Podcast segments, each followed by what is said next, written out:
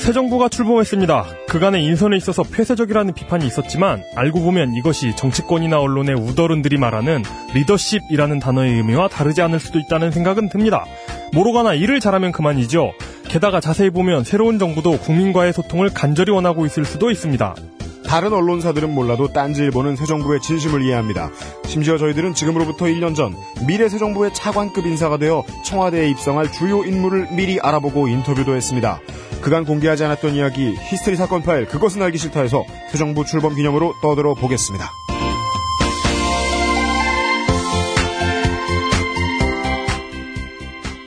히스테리 사건 파일. 그것은 알기 싫다. 이웃집 에디션. 에디션. 이건 이건 뭔가요? 천천히 설명하겠습니다. 네. 그 전에 제가 준 자기 부분을 대본을 읽으면서 이용이 에, 뭔 소리인지 모르겠다. 아, 이해를 못하겠다. 라는 말을 하길래 제가 주로 듣는 말이죠. 에, 유엠 씨가 말 어렵게 한다. 음. 예. 근데 청취자가 얘기하면은 다른 사람들은 알아들을 수 있으니까 그냥 그러냐고 넘어가겠는데 아, 이용이 말하는 관계로 아, 이게 그러니까 제가 되게 오랫동안 생각하던 것들 중에 하나인데 정치권에서 뭐 성명을 뭐 그러니까 자기들 이야기를 대변인의 입을 통해서 이야기를 하나 아니면은 언론사 데스크에서 그 뭐 주필급 뭐 되는 사람들이 이야기를 하나 매번 마찬가지였어요. 둘 중에 하나를 갖고 까요. 독선이라고 까든지 리더십의 부자라고 까요. 네. 예. 어. 근데 말하는 주체는 또 보면 같죠. 어. 그 말을 하는 사람들이. 아, 그러니까 둘 중에 하나라는 거군요. 대통령이 받는 평가는 예. 독선 아니면 리더십의 부재군요. 그렇죠. 음. 네. 그 그런 것들에 대해서 어 뭐 소통을 중요시했다라고 얘기할 때 후일에 가서 칭찬해 주는 일은 또 별로 없습니다. 리더십의 부재라고 욕하기만 욕하죠. 대체. 어, 혹은 뭐 그 매우 독단적이었다고 계속 욕을 하거나. 네. 예. 그래서 양쪽 모두의 욕을 먹을 것 같으면 아, 어. 독단적이 되는 쪽이 나다. 음. 라고 생각하는 사람들이 우리나라의 정치인들이라는 멘탈을 저는 좀 이해를 하겠다는 거예요. 음. 예. 아, 이렇게 깊은 뜻이 있었군요. 아, 깊진 않아요. 아, 이렇게 깊진 않은 것 같아요. 이렇게 야트막한 뜻이 있었군요. 그렇습니다. 네. 네. 어, 잠시만요. 근데 오프닝 할, 오프닝 할 때 네. 저 땅 소리 하나 들어가는데 아이포드 이렇게 책상 딱 부딪히는 소리. 그건 저 태국 씨가 없애줄 수 있어요. 없앨 수 있어요? 네. 한번 보시고. 예. 그, 빨리 끝내 빨리 끊었어야 되는데 막 잘 나가는 것 같아 그냥 음. 아, 말을 진짜요? 못하고 있다 지구만 사는. 예. 그렇다기보단 트윗을 보시느라고. 아, 예. 아니 지금 뉴- 뉴욕 보고 괜찮아요. 있겠는데. 제가 일부러 리듬에 맞춰서 예. 그것은 알기 싫다 19회입니다. 원래 그것은 알기 싫다 19회는 제가 준비한 바에 따르면 1부와 2부가 있었는데 네. 예, 일부에 에, 나와 주셨어야 하실. 원래 다른 방송이면은 그냥 없으면 없는 대로 그냥 가죠. 네. 예, 우리 방송 그렇지 않습니다. 에, 사적인 감정을 담아가지고 계속 얘기합니다. 네. 원래는 방송 안 시키려고 그랬는데, 네. 예, 왜냐하면 이 양반은 오타쿠니까. 이 오타쿠의 문제는 개인은 되게 선량하고 착한데 사람들한테 또 피해도 잘 안 주잖아요. 네. 근데 평 왜냐면 나오지 않으니까. 평소에. 그렇죠. 네. 근데 평소에 안 나오다 보니까 이 커뮤니케이션 하는 능력이 현저히 떨어져요. 그래서 가끔 이제 정말 필요한 중요한 일이 있을 때 이 오덕들은 요정처럼 이 사람들에게 등장합니다. 음. 그래서 필요한 역할을 해주고 사라지죠. 음. 다시 자기는 이제 대중보다는 자기 방이 더 좋으니까. 음. 그래서 마치 이 대표적으로 는 누가 있죠? 뭐 배트맨처럼 들리는데요. 그렇게 얘기하니까. 홍성갑이 있어요. 아, 네. 그 온 국민들이 네. 이, 이 트위터나 댓글 알바들이 쳐놓은 이 미로 같은 숲에서 헤매고 있을 때 네. 예. 어, 오타쿠의 숲에서 나타난 이 요정, 홍성갑을 기념하기 위한. 예. 이웃의 홍성갑. 네. 예, 그것은 알기 싫다. 이웃집 에디션을 네. 준비했는데, 홍성갑이 안 왔어요. 여기서 다시 한번 알 수 있죠. 이게 토토로나 홍성갑이랑 마찬가지입니다. 어. 요정은 우리가 그들을 필요로 할 때 나타나지 않아요. 지들이 나오고 싶으면 나오는 거지. 고양이 버스의 스케줄을 확인하지 못합니다. 하도 촌구석이라 이 고양이 버스가 배차가 분명치 않아가지고 말이죠. 음, 네. 예. 그것도 그 잠시라도 동심을 잃으면 오지 않는. 우리가 동심을 잃은 거지. 우리, 우리 탓이죠. 우리 탓이지. 네. 예, 늙어가지고 통풍이나 걸린 제 탓이죠. 그렇죠. 네. 아, 예. 예. 아, 요즘 병의 맛은 어떠세요? 그니까요. 아, 예, 예. 에, 그, 아, 진심으로, 진심으로. 병이요? 궁금해, 궁금해하는 그, 아, 예, 분들. 제가 참, 한두 가지 생각을 하면서 이게 제, 제가 방송을 하고 있는 이 행위를 다시 돌아보게 된 게 의사분들도 많이 멘션을 주셨고, 어, 예. 예. 어, 이게 사실 그 카운셀링 있잖아요. 카운셀링은 진짜 돈 주고 사야 되는 거잖아요. 그렇죠. 변호사 가면은 잠깐 얼굴 보고 어 자기가 뭐 카운셀링 해야 할 거를 뭐 10분만 하고 나머지 20분 동안은 뭐, 뭐어 바둑알 튕기기를 해도 예. 돈은 줘야 돼요. 그렇죠. 정해진 시간. 그건 카운셀링을 하는 노동의 대가잖아요. 그 진짜 비싼 카운셀링을 뭐 옳거나 옳지 않거나 그거 중요합니까? 진짜 비싼 카운셀링 저한테 해주셨다는 게 중요하지. 그런 분들이 너무 많아요. 네. 예. 어, 아까 전에 그, 저, 저한테, 에, 치료요법을 알려주시고 가셨던 분, 아이고. 예, 또 정말 감사드리고. 어, 음, 이게 참, 그, 제가 얘기하잖아요. 사람들은, 에, 칭찬하는데 굳이 소리를 낼 이유를 느끼지 못한다. 음. 예. 근데 그, 그 비스무리한 소리를 제가 지금 들은 것 같아요. 아, 이게 정말 주제 넘습니다. 음. 예. 어, 도와주셨다고 하셔가지고 감사드리고, 어, 근데 앞으로는 아프다는 소리 하지 말아야 되겠어. 음. 그냥, 그냥 하는 게 낫겠어요. 욕만 먹더라도. 네. 예. 이거 어디 미안해가지고 말이죠. 그러니까 그게 좀 나아졌어요? 근데 이제 뭐 거의 다 나서, 예. 많이 걷는 것만 아니면 문제 별로 없더라고요. 아유, 다행입니다. 예, 예, 예. 아, 이제 앞으로, 어, 술을 빨리 못 먹게 된다는 게 문제인데, 아, 술을 끊자니까요. 어, 안 된다니까요. 그, 우리 지금 저, 왜냐면 술을 또 반드시 업무상 먹어야 되는 게, 우리 개수다 미디어 전략팀장님께서, 네. 어, 근처에 있는 막걸리집하고 업무 협약을 맺었어요. 그래가지고, 제가 나중에 이제 이게 확, 확정되잖아요? 그럼 네. 우리 대본에 들어가요. 어. 거기 이제 상호명이 나오고 이용이 뭔가를 읽을 텐데, 네. 거기서 이제 앞으로, 그, 딴지 벙커원에서 무슨 행사 있으면 뒤풀이를 거기로 유도한대요. 아, 이런. 제가 낸 아이템인데 예. 문제가 뭐냐면 제가 낸 아이템이니까 아까 저도 가서 술을 먹어줘야 돼요. 어. 그때 가서 그 술 먹는데 가서 저는 술을 안 먹고 콜라만 먹고 그냥 안주만 먹었는데 되게 맛있더라고요. 이따 부장님도 술 드시러 가면 거기 가보세요. 지금은 상호는 못 밝히겠고 네. 확실치 않으니까. 그래서 그 우리 필진들 또 우리 저 상근 기자들 자기들 일 끝나고 와가지고 저는 안주만 집어먹고 있는데 아이고 UMC 안 됐네 이러면서 마음껏 조롱하고 술을 엄청 먹고 먹더군요. 음, 막걸리도 되게 괜찮다 그러더라고요. 어, 그렇군요. 예, 어, 막걸리라도 먹으러 예, 빨리 나와가지고.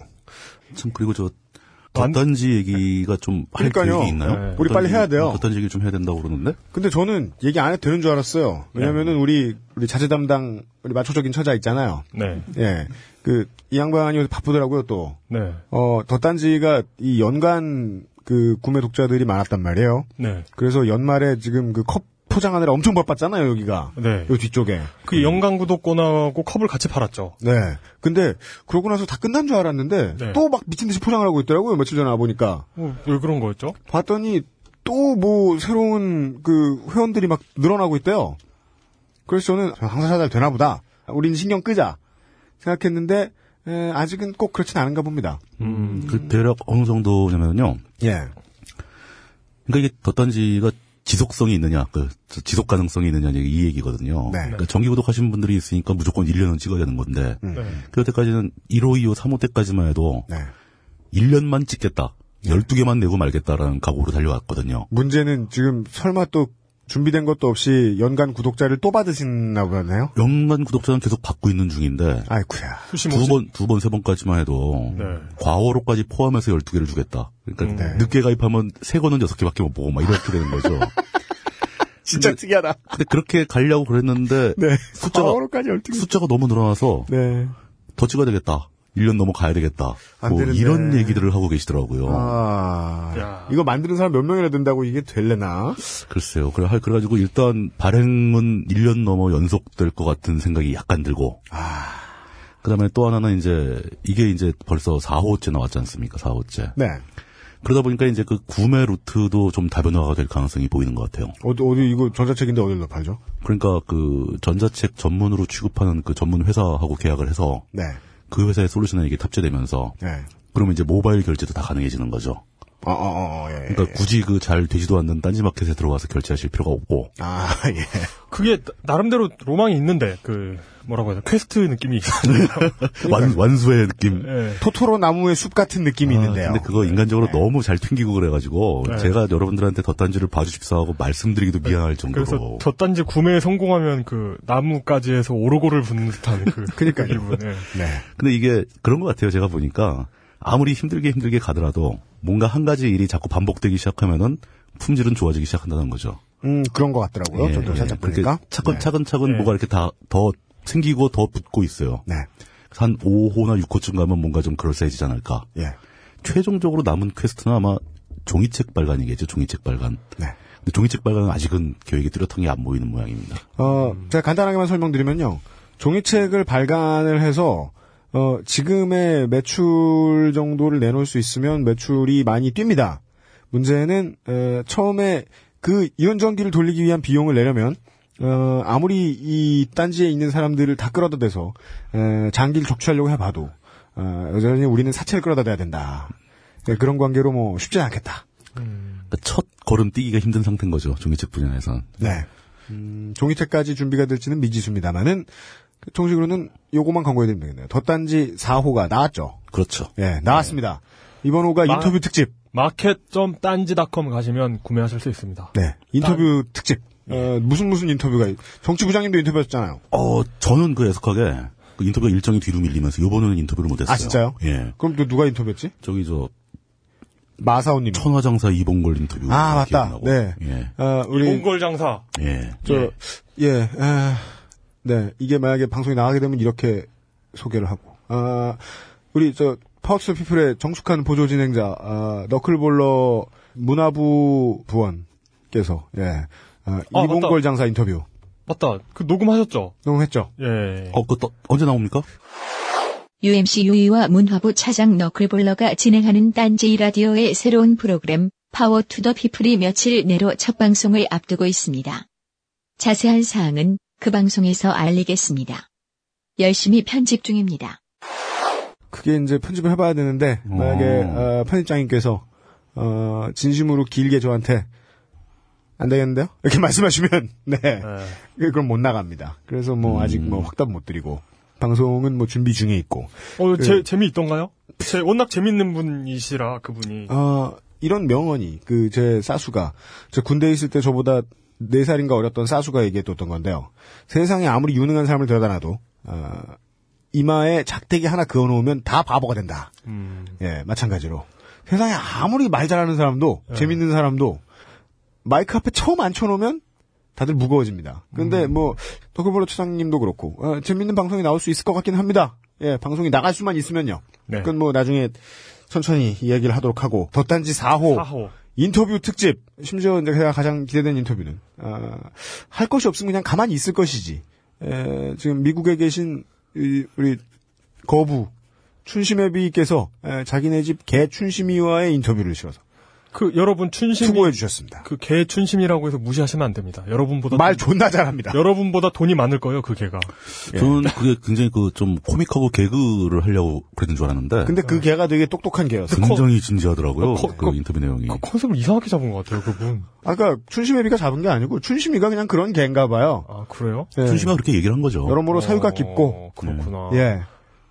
그래서 그, 그, 그 얘기 들어보면, 춘심혜비님하고, 네. 눈을 마주친 상태에서 보란 듯이 그 침대에 오줌을 누거나 뭐 이런, 이런 거 보면, 네. 좀 무섭지 않나요? 그러니까요. 예. 아, 눈이 마주치길 기다렸다는 듯이. 네, 깊은 사유를 가진 아나키스트 개와의 인터뷰를 보실 수 있습니다. 예. 아, 사보타주인가? 일종의? 네. 그리고 지금 벙커원이 네. 제가 처음에 방송을 시작할 때는 에, 커피 파는 것의 매출을 우리 방송을 가지고 한번 뛰어넘어 보리라 네. 이렇게 생각을 했는데 가만히 생각을 해보면 만약에 우리 스튜디오가 사용비를 받는다라고 네. 생각하면 우리 아직 적자일걸요. 네. 예. 그렇습니다. 그 단지의 핵심 역량인 핵심 사업 역량인 벙커원 커피숍을 아직 제가 못 뛰어넘은 관계로 음. 광고를 해줘야 됩니다. 네. 아, 무슨 그 아 원두를 바꿨대요. 음. 근데 그게 되게 중요하대요. 네. 우리 같은 너절한 아저씨들은 모르잖아요. 그냥 쓰면 커피련이 달면 코코하겠거니. 생각할 수 있단 말이죠. 뭐 캐러멜 마키아또 이런 건 뭘까? 이런. 예. 예. 달어 이- 이러고 마는 거죠. 예, 예. 혹은 달어 이- 이렇게 좋아하고 네. 예, 마는. 예, 예. 저희 같은 사람은 알 수 없지만 하여간 그 커피를 되게 좋은 걸로 바꿨대요. 음. 그 커피를 만드는 곳이 어딘지 알아요, 제가. 어딘데요? 그 홍대 근처 당인리 발전소라고 있습니다. 오. 거기에 그, 그, 그, 거기 커피 만드는 곳 이름이 엔트라사이트라는 곳인데, 어, 나 거기 가본 것 같은데? 가본 적 있어요? 연애하는 사람들 연애 초기에 가끔 가는 곳입니다. 거기가 그, 그 커피 만드는 그 곳도 있는데요, 1층에. 네. 거기가 되게 멋있어서, 오. 어, 제가 거기서 뮤직비디오를 찍은 적도 있어요. 오. 가서 처음 알았죠. 뮤직비디오를 찍었어요. 거기서. 아까 그 정식은 아니고 오피셜은 아니고 무슨 어딘가에서 뭐 찍어주는 거 하나 찍었던 적이 있었는데 아, 되게 이쁜 곳이고 커피도 맛있대는데 그건 전 모르겠고 하여간 커피 되게 맛있기로 유명하답니다. 네. 예, 거기서 커피 받아온대요 이제. 오. 예. 어, 거기, 어, 거기 1층에서 핸드드립도 하고 그러지 않나요? 맞아요. 어, 거기 가본 것 같은데? 예, 그 어, 거기에 유일한 문제는 어, 상호명이 그대로 주소라서 택배 아저씨들이 어. 퀵, 아, 퀵 아저씨들이 어디로 가야 돼요? 그러면은 엔트라 사이트라고 설명해주기가 좀 좀 음. 어렵다. 뭐 그 정도 외에는 어, 커피는 아주 문제없이 괜찮은. 네. 건가 네. 봐요. 그거 했대고 도대체 뭘 광고해 준 거예요? 그 집을 광고해 준 거예요? 여기를 광고한 거예요? 그- 벙커, 벙커홀 손님들이 다 걸로 가버리면 어떡해요. 아, 그렇구나. 아니 근데 기계 광고할 때 네. 예를 들어 애플 기계가 만약에 정말이지 기계가 좋아서 사람들이 쓴다라고 이야기하면 애플 것도 광고되지만 네. 아, 패널이나 터치패드를 파는 삼성이나 LG도 광고가 되는 거예요. 아니, 아, 예, 예. 아니 아니 아니나? 아, 이- 이건 좀 다른 것 같아요. 아 그런가? 예, 뭐, 뭐지, 예를 들어 뭐, 자동차에 네. 타이어가 기가 막히다. 그런다고 해서 자동차 살 사람들이 그 대신 달려가서 타이어를 사진 않잖아요.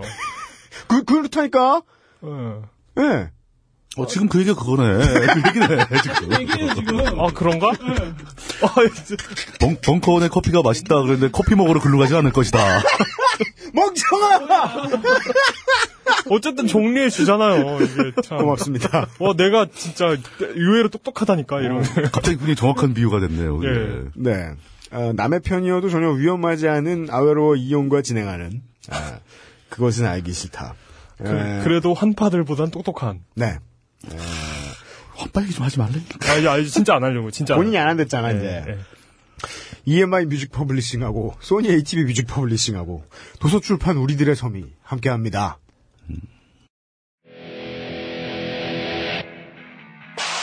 우리도 아무래도 도청이 될 것 같아. 어? 그동안 좋은 거 못해. 이거 있잖아. 어? USB로 일단 줘야 돼. 음. 내가 보기에는 틀렸어. 참 여기 보니까 고향 온 것 같은 이 좋아.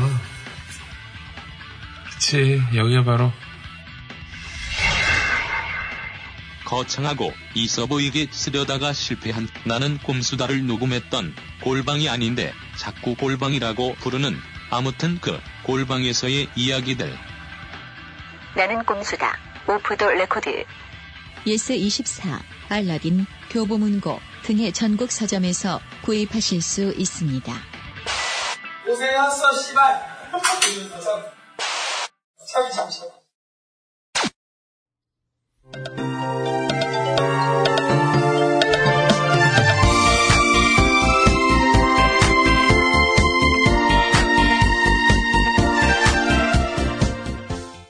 그것은 알기 싫다 일부 취재 기록 단지 포스트 그러나 일부를 진행해줄 요정이 없는 관계로, 일부는 건너뛰겠습니다.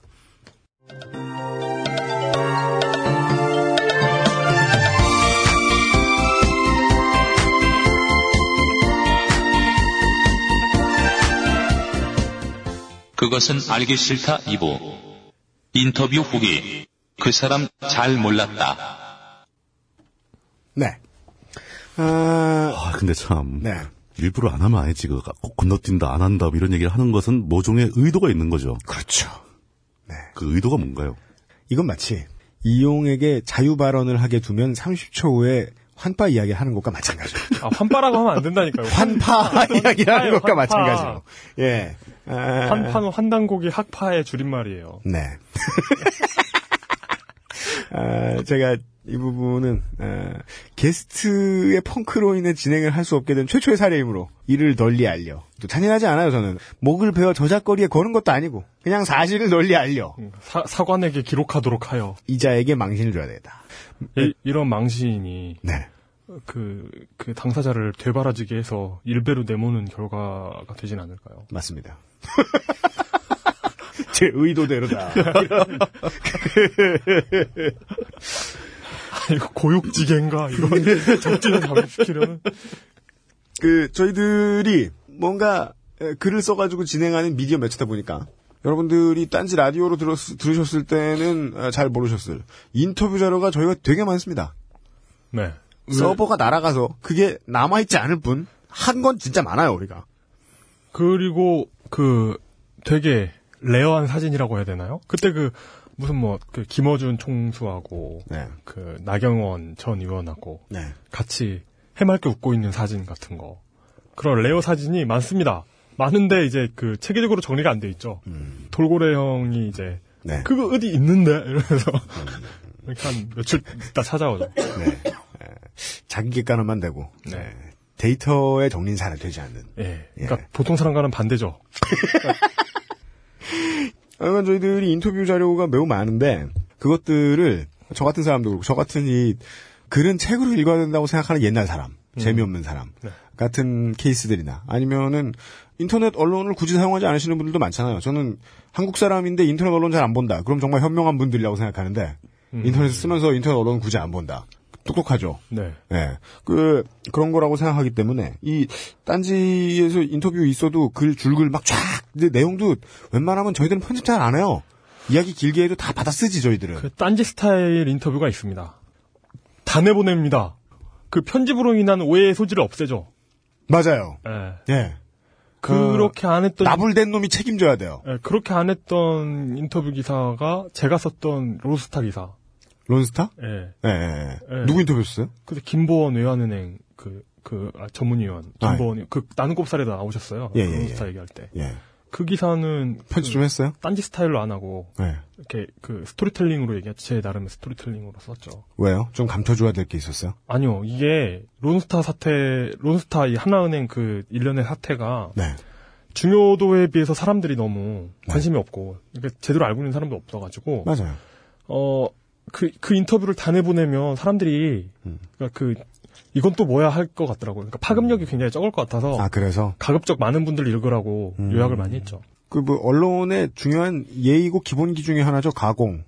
근데, 그게 이제 악의 도구로 쓰이기 때문에 문제인 거지. 네. 원래 가공은 좀씩 해줘야 되는데, 어, 그거 맞아. 론스타, 그거는 진짜, 음. 어, 온 국민을 상대로 어마어마한, 그냥 강도질을 당했는데, 네. 예. 근데 얘기가 너무 어려워서, 아, 마치 월스트리트에 돈 버는 놈들은 수학과 출신이듯이, 정팀장이 말해줬듯이. 네. 음, 그건 정말 그, 예, 네. 복잡하게 꼬아놓고, 네. 그 나중에 그 딴질보 오시면, 네. 제 닉네임으로 검색해보세요. 론스타 아외로 해서 검색해보세요. 론스타 아웨로. 어? 둘 다 외롭네? 그 론은 저 돈 빌리는 론이죠. 아, 에로엔이가 맞을 거예요. 왜냐면, 론스타가 그게 텍사스예요 어. 텍사스 기의 그 별을 론스타라고 불러요. 아, 그렇구나. 맞을걸? 내가 잘못 알았네. 그게 그 뭐냐, 이 해주펀드 이, 이놈이 미국 출신이잖아요, 출신은. 근데 알고 보면 그 안에서 해먹는 분들은 한국분이시죠. 론스타, L-O-N-E. E. 외로운 별 맞네요. 네. 네. 그 텍사스 그거 맞네. 예. 네. 아, 난 그걸 완전 L-O-A-N으로 알고. 네. 대충 대북의 스타, 뭐 그런 거죠. 예, 아, 이민에어의 별. 네. 어, 네, 오늘 그 제 옆에는, 어, 아웨론스타. 아외로. 이용이 나와 있습니다. 아, 안녕하십니까. 네. 그리고, 어, 환파와의 평화. 예. 한파와의 환, 평화. 환파, 환파와의 평화. 네. 예. 를 홀로 이룬. 네. 물론 이렇습니다. 에, 예, 아웨로 이용이 나와 있고 그다음에 에, 무수히 많은 인터뷰들이 저희들한테 쌓여 있는데 네. 그 중에 어, 인터뷰를 가장 많이 한 인터뷰는 제가 알기로는 김어준 총수십니다. 네. 그리고 가장 거물들을 많이 하셨죠. 어, 네, 그렇죠. 그리고 그 바로 아래 네. 인터뷰 가장 많이 한 인터뷰어가 지금 제 앞에 나와 계신 물뚝심송 정치부장님일 겁니다. 맞죠? 카운트는 해봤는데 네. 예, 거의 뭐 그런. 꽤 많이 했습니다. 예. 그렇죠. 예. 그, 그, 뭐 방송 나, 나, 저, 기사로 나간 것도 있고 안 나간 것도 있고 네. 총수님이 뭐, 뭐, 할 거예요. 총수님이 대권주잖아. 그당 대표급 인물들을 인터뷰하신다면, 네. 물뚱님은 생계형 정치인들. 노모를 봉양하기 위해 정치하는 분들. 그런 분들 인터뷰 많이 하시죠. 이번에 낙선하면 파산을 할지도 모른다 뭐 이런. 예. 네. 정동영 의원을 막 까고 있어요. 안 됐네요. 아유, 아유. 네. 전 의원이신가? 네. 정동영 전 의원님 안 되셨네요. 물뚝신동 부장님하고 인터뷰하셔가지고.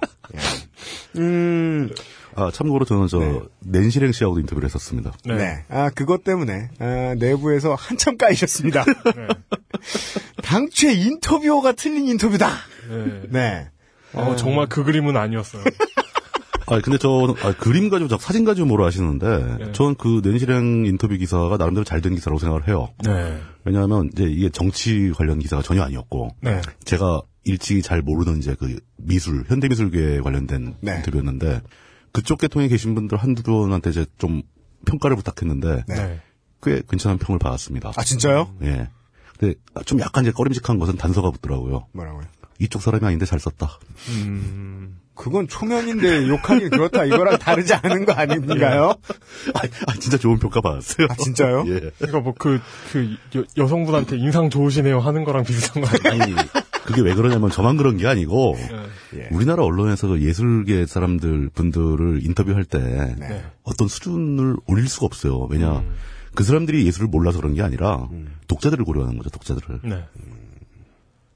끝까지 디펜스에 힘을 쓰시고 걸렸어. 네, 물도심 정치부장님. 예, 여러분들 뭐 만약에 에, 진상을 포- 보, 보시고 싶으시면 예, 딴지일보의 낸시랭 씨 인터뷰를 한번 확인해 보시기 바랍니다.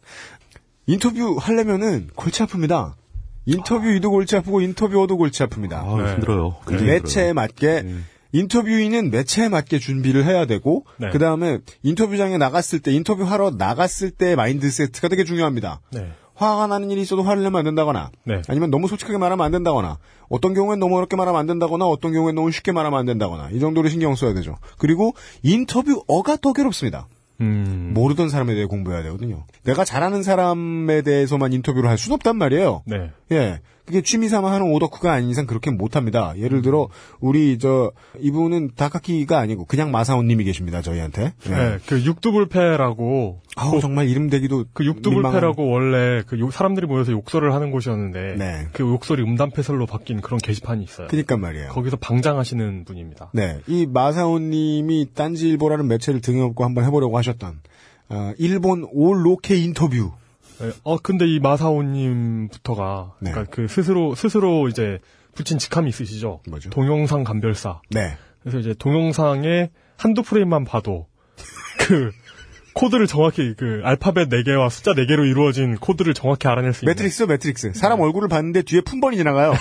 예. 네, 그렇게 그 자기 하고 싶은 것만 인터뷰를 할 수는 없습니다. 네. 예, 어느 날인가는 정치부장님은 낸시 행실 인터뷰를 해야 돼요. 어, 예. 그, 아, 저도, 저도 그, 마사오님하고 네, 짝 지어가지고 그 정치인들 인터뷰하고 그, 그분, 마사오님이 네, 그렇게 막 그 에로킹 코스프레 하고 다녀도 네. 아, 저, 그 정치적으로 조예가 깊은 분이에요. 하여간 그래도 공부는 또 새로 해야 돼요. 네. 예를 들어 그 마사오님이 저를 인터뷰하셨단 말이에요. 딴지일보에서. 어. 아, 예, 맞다. 그랬구나. 랩을 뭘 하신다고 네. 그래서 뽀로만 보신 분이 힘드셨어요. 근데 이게 뭐냐? 예. 노동력을 많이 들여서 인터뷰를 하는데도 그 인터뷰가 아주 킬될 때가 있어요. 음. 예. 아주 흔하죠. 네. 알고 보면 근데 그 인터뷰어는 분명히 무언가를 얻어오거든요. 음. 예. 이 사람이 어떻게 생각을 하고 저 바닥에서 어떤 일을 하고 있는 사람이구나. 네. 인터뷰어는 외부인이기 때문에 그걸 정말 자세히 알 수 있습니다. 네.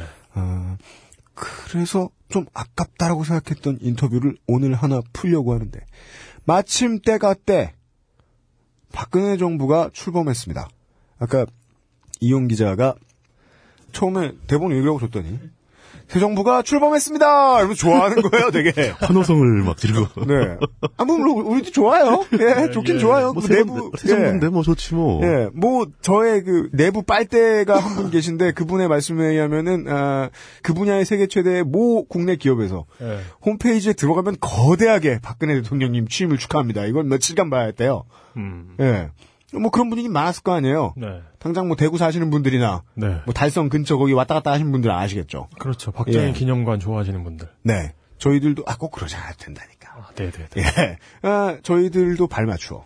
음. 아, 새 정부의 요직 인사가 예. 될 줄은 전혀 모르고 인터뷰했던 분의 인터뷰를 아, 최초로 이야기를 해보겠습니다.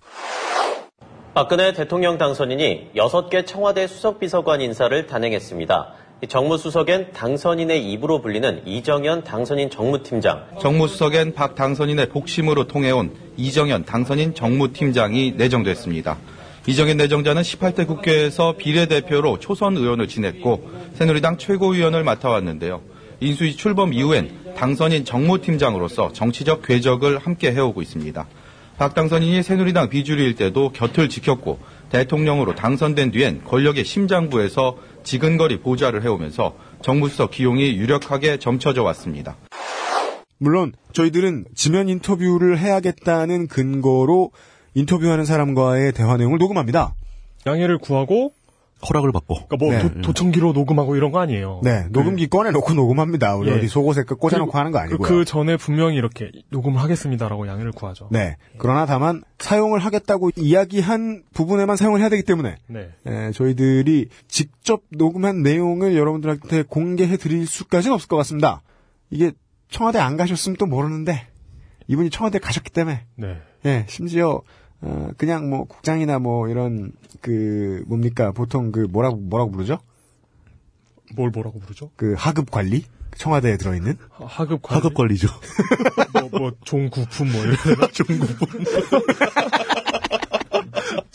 저뭐정 내관.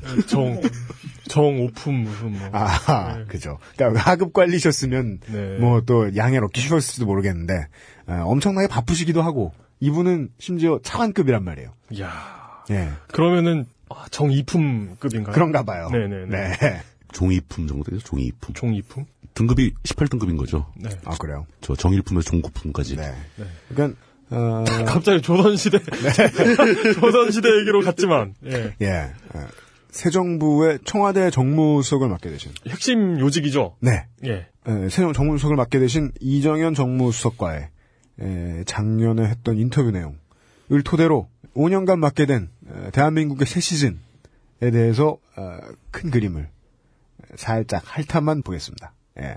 아, 저희들이 이분을 인터뷰하게 되었던 이유는 4.11 총선에 작년 4.11 19대 국회의원 선거에 이분이 출마를 하셨기 때문입니다. 새누리당의 아, 울긋불긋 아니구나 불긋한 깃발을 들고 전라 전라도가 아니구나 아, 광주 광역시. 광주 광역시 서구에 출마를 하셨었습니다. 서구 음. 서구, 맞죠? 서구을. 네 서구 을에 출마를 하셨었습니다. 네. 그 당시 이 지역 그 야권 후보가 누구였더라? 그- 오병윤. 통, 통합 후보였죠. 예. 통합진보당의 오병윤 예, 예, 예. 의원이셨죠. 예. 음. 그때 그 참 힘들게 했던 인터뷰였죠. 제가 기억이 나는데 그 저 그 저 네. 그 당시 이제 이용 기자하고 이제 같이 갔습니다. 이용 기자님이 이제 카메라를 들고 네. 녹음기를 들고 네. 네. 그 우왕좌왕하면서 힘들게 했습니다. 네. 뭐 이제 그 얘기 자세하게 한번 풀어보기로 하죠. 그러니까요. 이 당시에 이게 기획 기사였죠. 기획 아, 예. 시리즈 인터뷰였죠. 어, 그 인터뷰 얘기를 하기 전에 네. 서두 말머리를 좀 하죠. 네. 제가 준비해온 걸 또 해야죠. 예. 그 박근혜 정부겠죠. 이름을 박근혜 정부로 하기로 했죠. 맞습니다. 예, 예. 그 새로 출범을 했는데 이제 초창기에 가장 문제가 되는 건 항상 인사죠. 인사가 만사 뭐, 뭐 이런 얘기도 있지만 박근혜 정부의 초기 인사에 지금 가장 심각한 문제는 사실 뭐 청문회 뭐 부패 혐의 비리 혐의가 많다거나 문제가 많다 뭐 이런 것보다도 예. 늦어지고 있다는 게 제일 문제예요. 네. 그러니까 이 정도 속도였던 케이스가 있었는지 궁금합니다. 이 없었죠. 정도는 아니었던 것 같아요. 되게 대통령 당선되고 제가 뭐 오래 살지 않아 잘 모르겠으나 대통령 당선되면 내각은 이미 마치 원래부터 구성돼 있었던 그렇죠. 것처럼 예. 네. 툭 하고 나오죠. 그래서 그 중에 이제 야당의 표적에 걸린 몇 사람 낙마하고 거의 그대로 가잖아요. 그렇죠. 그러니까 보통 12월 한 중순 정도에 선거가 있지 않습니까? 19일이나 네, 뭐 정도에. 그러면 이제 12월 달 이내에 인수위 인선은 다 끝나요. 네. 인수위가 가동이 돼야 되니까. 네. 그리고 1월 달에 내각 인선 안은 다 나옵니다. 네. 그 2월 달 한 달 동안 지지고 복구하면서 너, 누군 너는 되고 너는 안 되고 막 이렇게 갈라지고 네. 2월 중순 넘어가면 벌써 취임하고 막 그 사람이 실제로 바뀝니다. 네. 근데 지금 아직도 아니 이제 겨우 안이 나온 상태잖아요. 네. 나온 안의 품질도 문제가 문제지만 네. 늦어지고 있다는 게 문제라는 거죠. 그러니까 애초에 안 자체가 없었던 거죠. 어, 그럴 수- 그렇게 볼 수도 있죠. 만약에 그러면 되게 대통령이 겸손한 분이네요. 음. 네. 뭐 자기가 당선될 줄 모르셨던 거죠. 안 될 수도 있다는 걸 가정해서. 음. 네. 근데 왜 늦어지는가에 대한 문제는 아무도 모릅니다. 실제로 이걸 확인할 방법이 아, 그렇- 없죠. 그렇죠. 예. 그냥 이유 없이 아무런 정보 없이 안을 내놓지 않고 있는 거니까 날짜는 하루하루 지나가는데 네. 아마 이제 그 고르는 과정에서 심각한 고심을 하고 있겠죠. 네. 뭐 그런데 그 초기의 인선도 사실은 두 가지로 나눠볼 수가 있어요. 예. 하나는 직접 청와대에서 같이 일할 스태프들입니다. 음. 또 하나는 행정부에서 일할 사람들이죠. 네. 해- 행정부에서 일할 사람들은 이제 주로 장관급, 뭐 장관급 중에 이제 가장 위는 총리가 되는 거고, 총리의 인선이 제일 중요하고, 장관 인선을 다 해야, 되- 해야 되죠. 근데 국회에서 이제 총리 인선하고 장관 인선에 대해서는 청문회라는 제도를 통해서 필터링을 합니다. 그렇죠. 이건 그만큼 그 행정부의 수장들이라는 게 굉장히 중요한 직책이고, 네. 국민들의 이해에 밀접하니까, 대신에 청와대 스탭들은 청문회 같은 게 없습니다. 네. 음. 그럼 왜 그러냐면 그건 대통령에게 최대한의 운신의 폭을 보장해 주는 거죠 제도적으로. 네. 네. 청와대에서만큼은 당신이 알아서 움직여라. 그 사실 청와대는 이제 헌법기관인데 거기 이제 대통령이 마음대로 움직일 수 있는 곳입니다. 네. 뭐 그렇다고 해서 이제 혹시 일반인 분들은 잘 모르실 수 있겠는데 대통령이 바뀐다고 해서 청와대 사람들이 몽땅 바뀌는 게 아닙니다. 실제로 바뀌는 건 20%도 안 돼요. 예, 그러니까 정무직이라고 보통 하고죠. 대통령이 직접 임명하는 자리. 네. 나머지는 다 공무원들이에요. 네. 그 사람들은 그냥 대를 이어서 계속 하는 겁니다. 네. 개 정도는 바뀝니다. 예. 개는 늘 있어요. 예. 예. 이제 그런 식으로 그 두 가지로 나눠 보자면은 네. 그 뭐 총리 문제라든가 장관 문제 같은 경우는 국회에서 다루겠죠. 네. 국회에서 다 검증하고 또 국회에서 그걸 하게 돼 있는 거니까 물론 이제 그 와중에도 뭐 김병관 국방부 장관 후보잖아. 뭐 황교안이나 이런 사람들이 이제 문제가 너무 많이 나와서 지금 난감해 하고 있는 중이고 심지어 여당 내부에서도 이건 좀 곤란하지 않느냐. 법무부 황교안 장관 후보. 예. 황교안 법무장관 내정자는 검찰에서 퇴임한 뒤 거액 수임료를 받은 게 계속해서 논란이 되자 소득 일부를 기부하겠다는 뜻을 밝혔습니다. 16개월에 16억 국민들한테 비춰지는 보일 수 있는 게 어떻게 보이리라고 생각하십니까? 큰 위화감을 가져올 수 있는 이런 그 일이라 생각을 하고 봉사하는 일에 충분히 쓰일 수 있도록 노력을 할 생각입니다. 윤병세 외교부 장관 내정자도 청와대 비서관 퇴임 직후 외교부로부터 연구 용역을 받은 게 문제가 됐습니다. 2008년 2월 퇴직한 이후에 외교부로부터 연구 용역비 2,300만 원 받았죠? 그 전관 예우 아니에요? 아, 굉장히 중요한 어, 우리 후보자 외교 문제에 관한 연구를 했습니다. 후보자 서남수 교육부 장관 내정자는 딸이 대학 시절 가정 형편이 어려운 학생들에게 주는 장학금을 부당하게 받았다는 의혹에 대해 생계 곤란 말고도 다른 기준이 있었던 것으로 안다고 해명했습니다.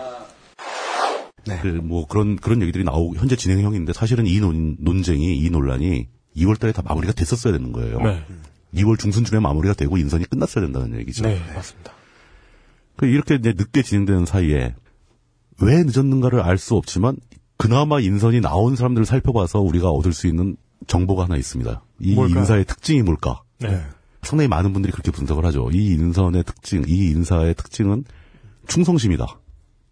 예, 맞습니다. 그러니까 그거죠. 현대 사회에서 어떤 정부 조직을 운영하고 청와대를 운영하고 이렇게 할 때 네.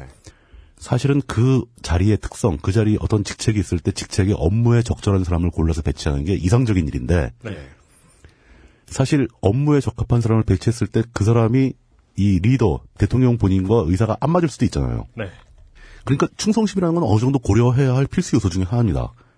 근데 이거를 너무 과장되게 비판하는 거는 좋지 않다고 저는 봅니다. 왜냐하면 대통령이 일을 하기 위해선 자신에게 그 개인적인 충성을 바친다기보다도 대통령이 가진 가치와 이상과 비전을 공유하는 사람들을 넣는 게 맞는 거죠 인사에는.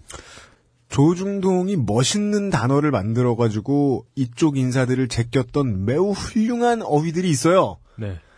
제가 본 것 중에 2위는 달러고요. 달러? 네. 아, 노무현 대- 전 대통령 그 한참 그 이명박 정부가 들어서서 수사할 때 네. 받은 돈의 규모를 자기들이 마음, 마음대로 부풀릴 순 없고 아, 한국 사람들이 가장 두려워하는 개념 중에 하나인 원 대신 달러를 집어넣어서 한명숙 총리 사건 때도 그랬었죠. 네, 거부감을 늘렸습니다. 네. 이게 1억 이러면은 별로 안 크게 들렸다가 10만 달러 이런 무섭게 들려요. 음. 예. 어른들한텐 그래요. 우리 같이 이렇게 막 아마존에서 물건 사오고 뭐 이런 사람들은 뭐 하다 보면 이게 되잖아요. 여기서 아마존은 브라질에 있는 지역이 아니죠. 네. 예. 가끔 피라니아를 사와야겠다 우리가. 예. 예. 보아뱀 같은 거. 네.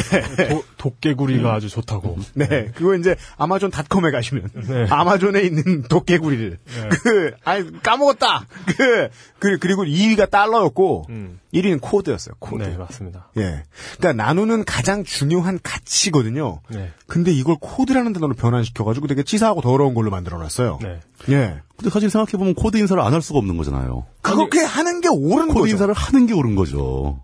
충성 인사가 훨씬 더 나쁘죠. 충성 인사는 나쁜 거죠. 만약에 제가 대통령이 됐다고 치죠. UMC를 국방부 장관에 안 치는 겁니다. 그, 그럼 말이 되나요?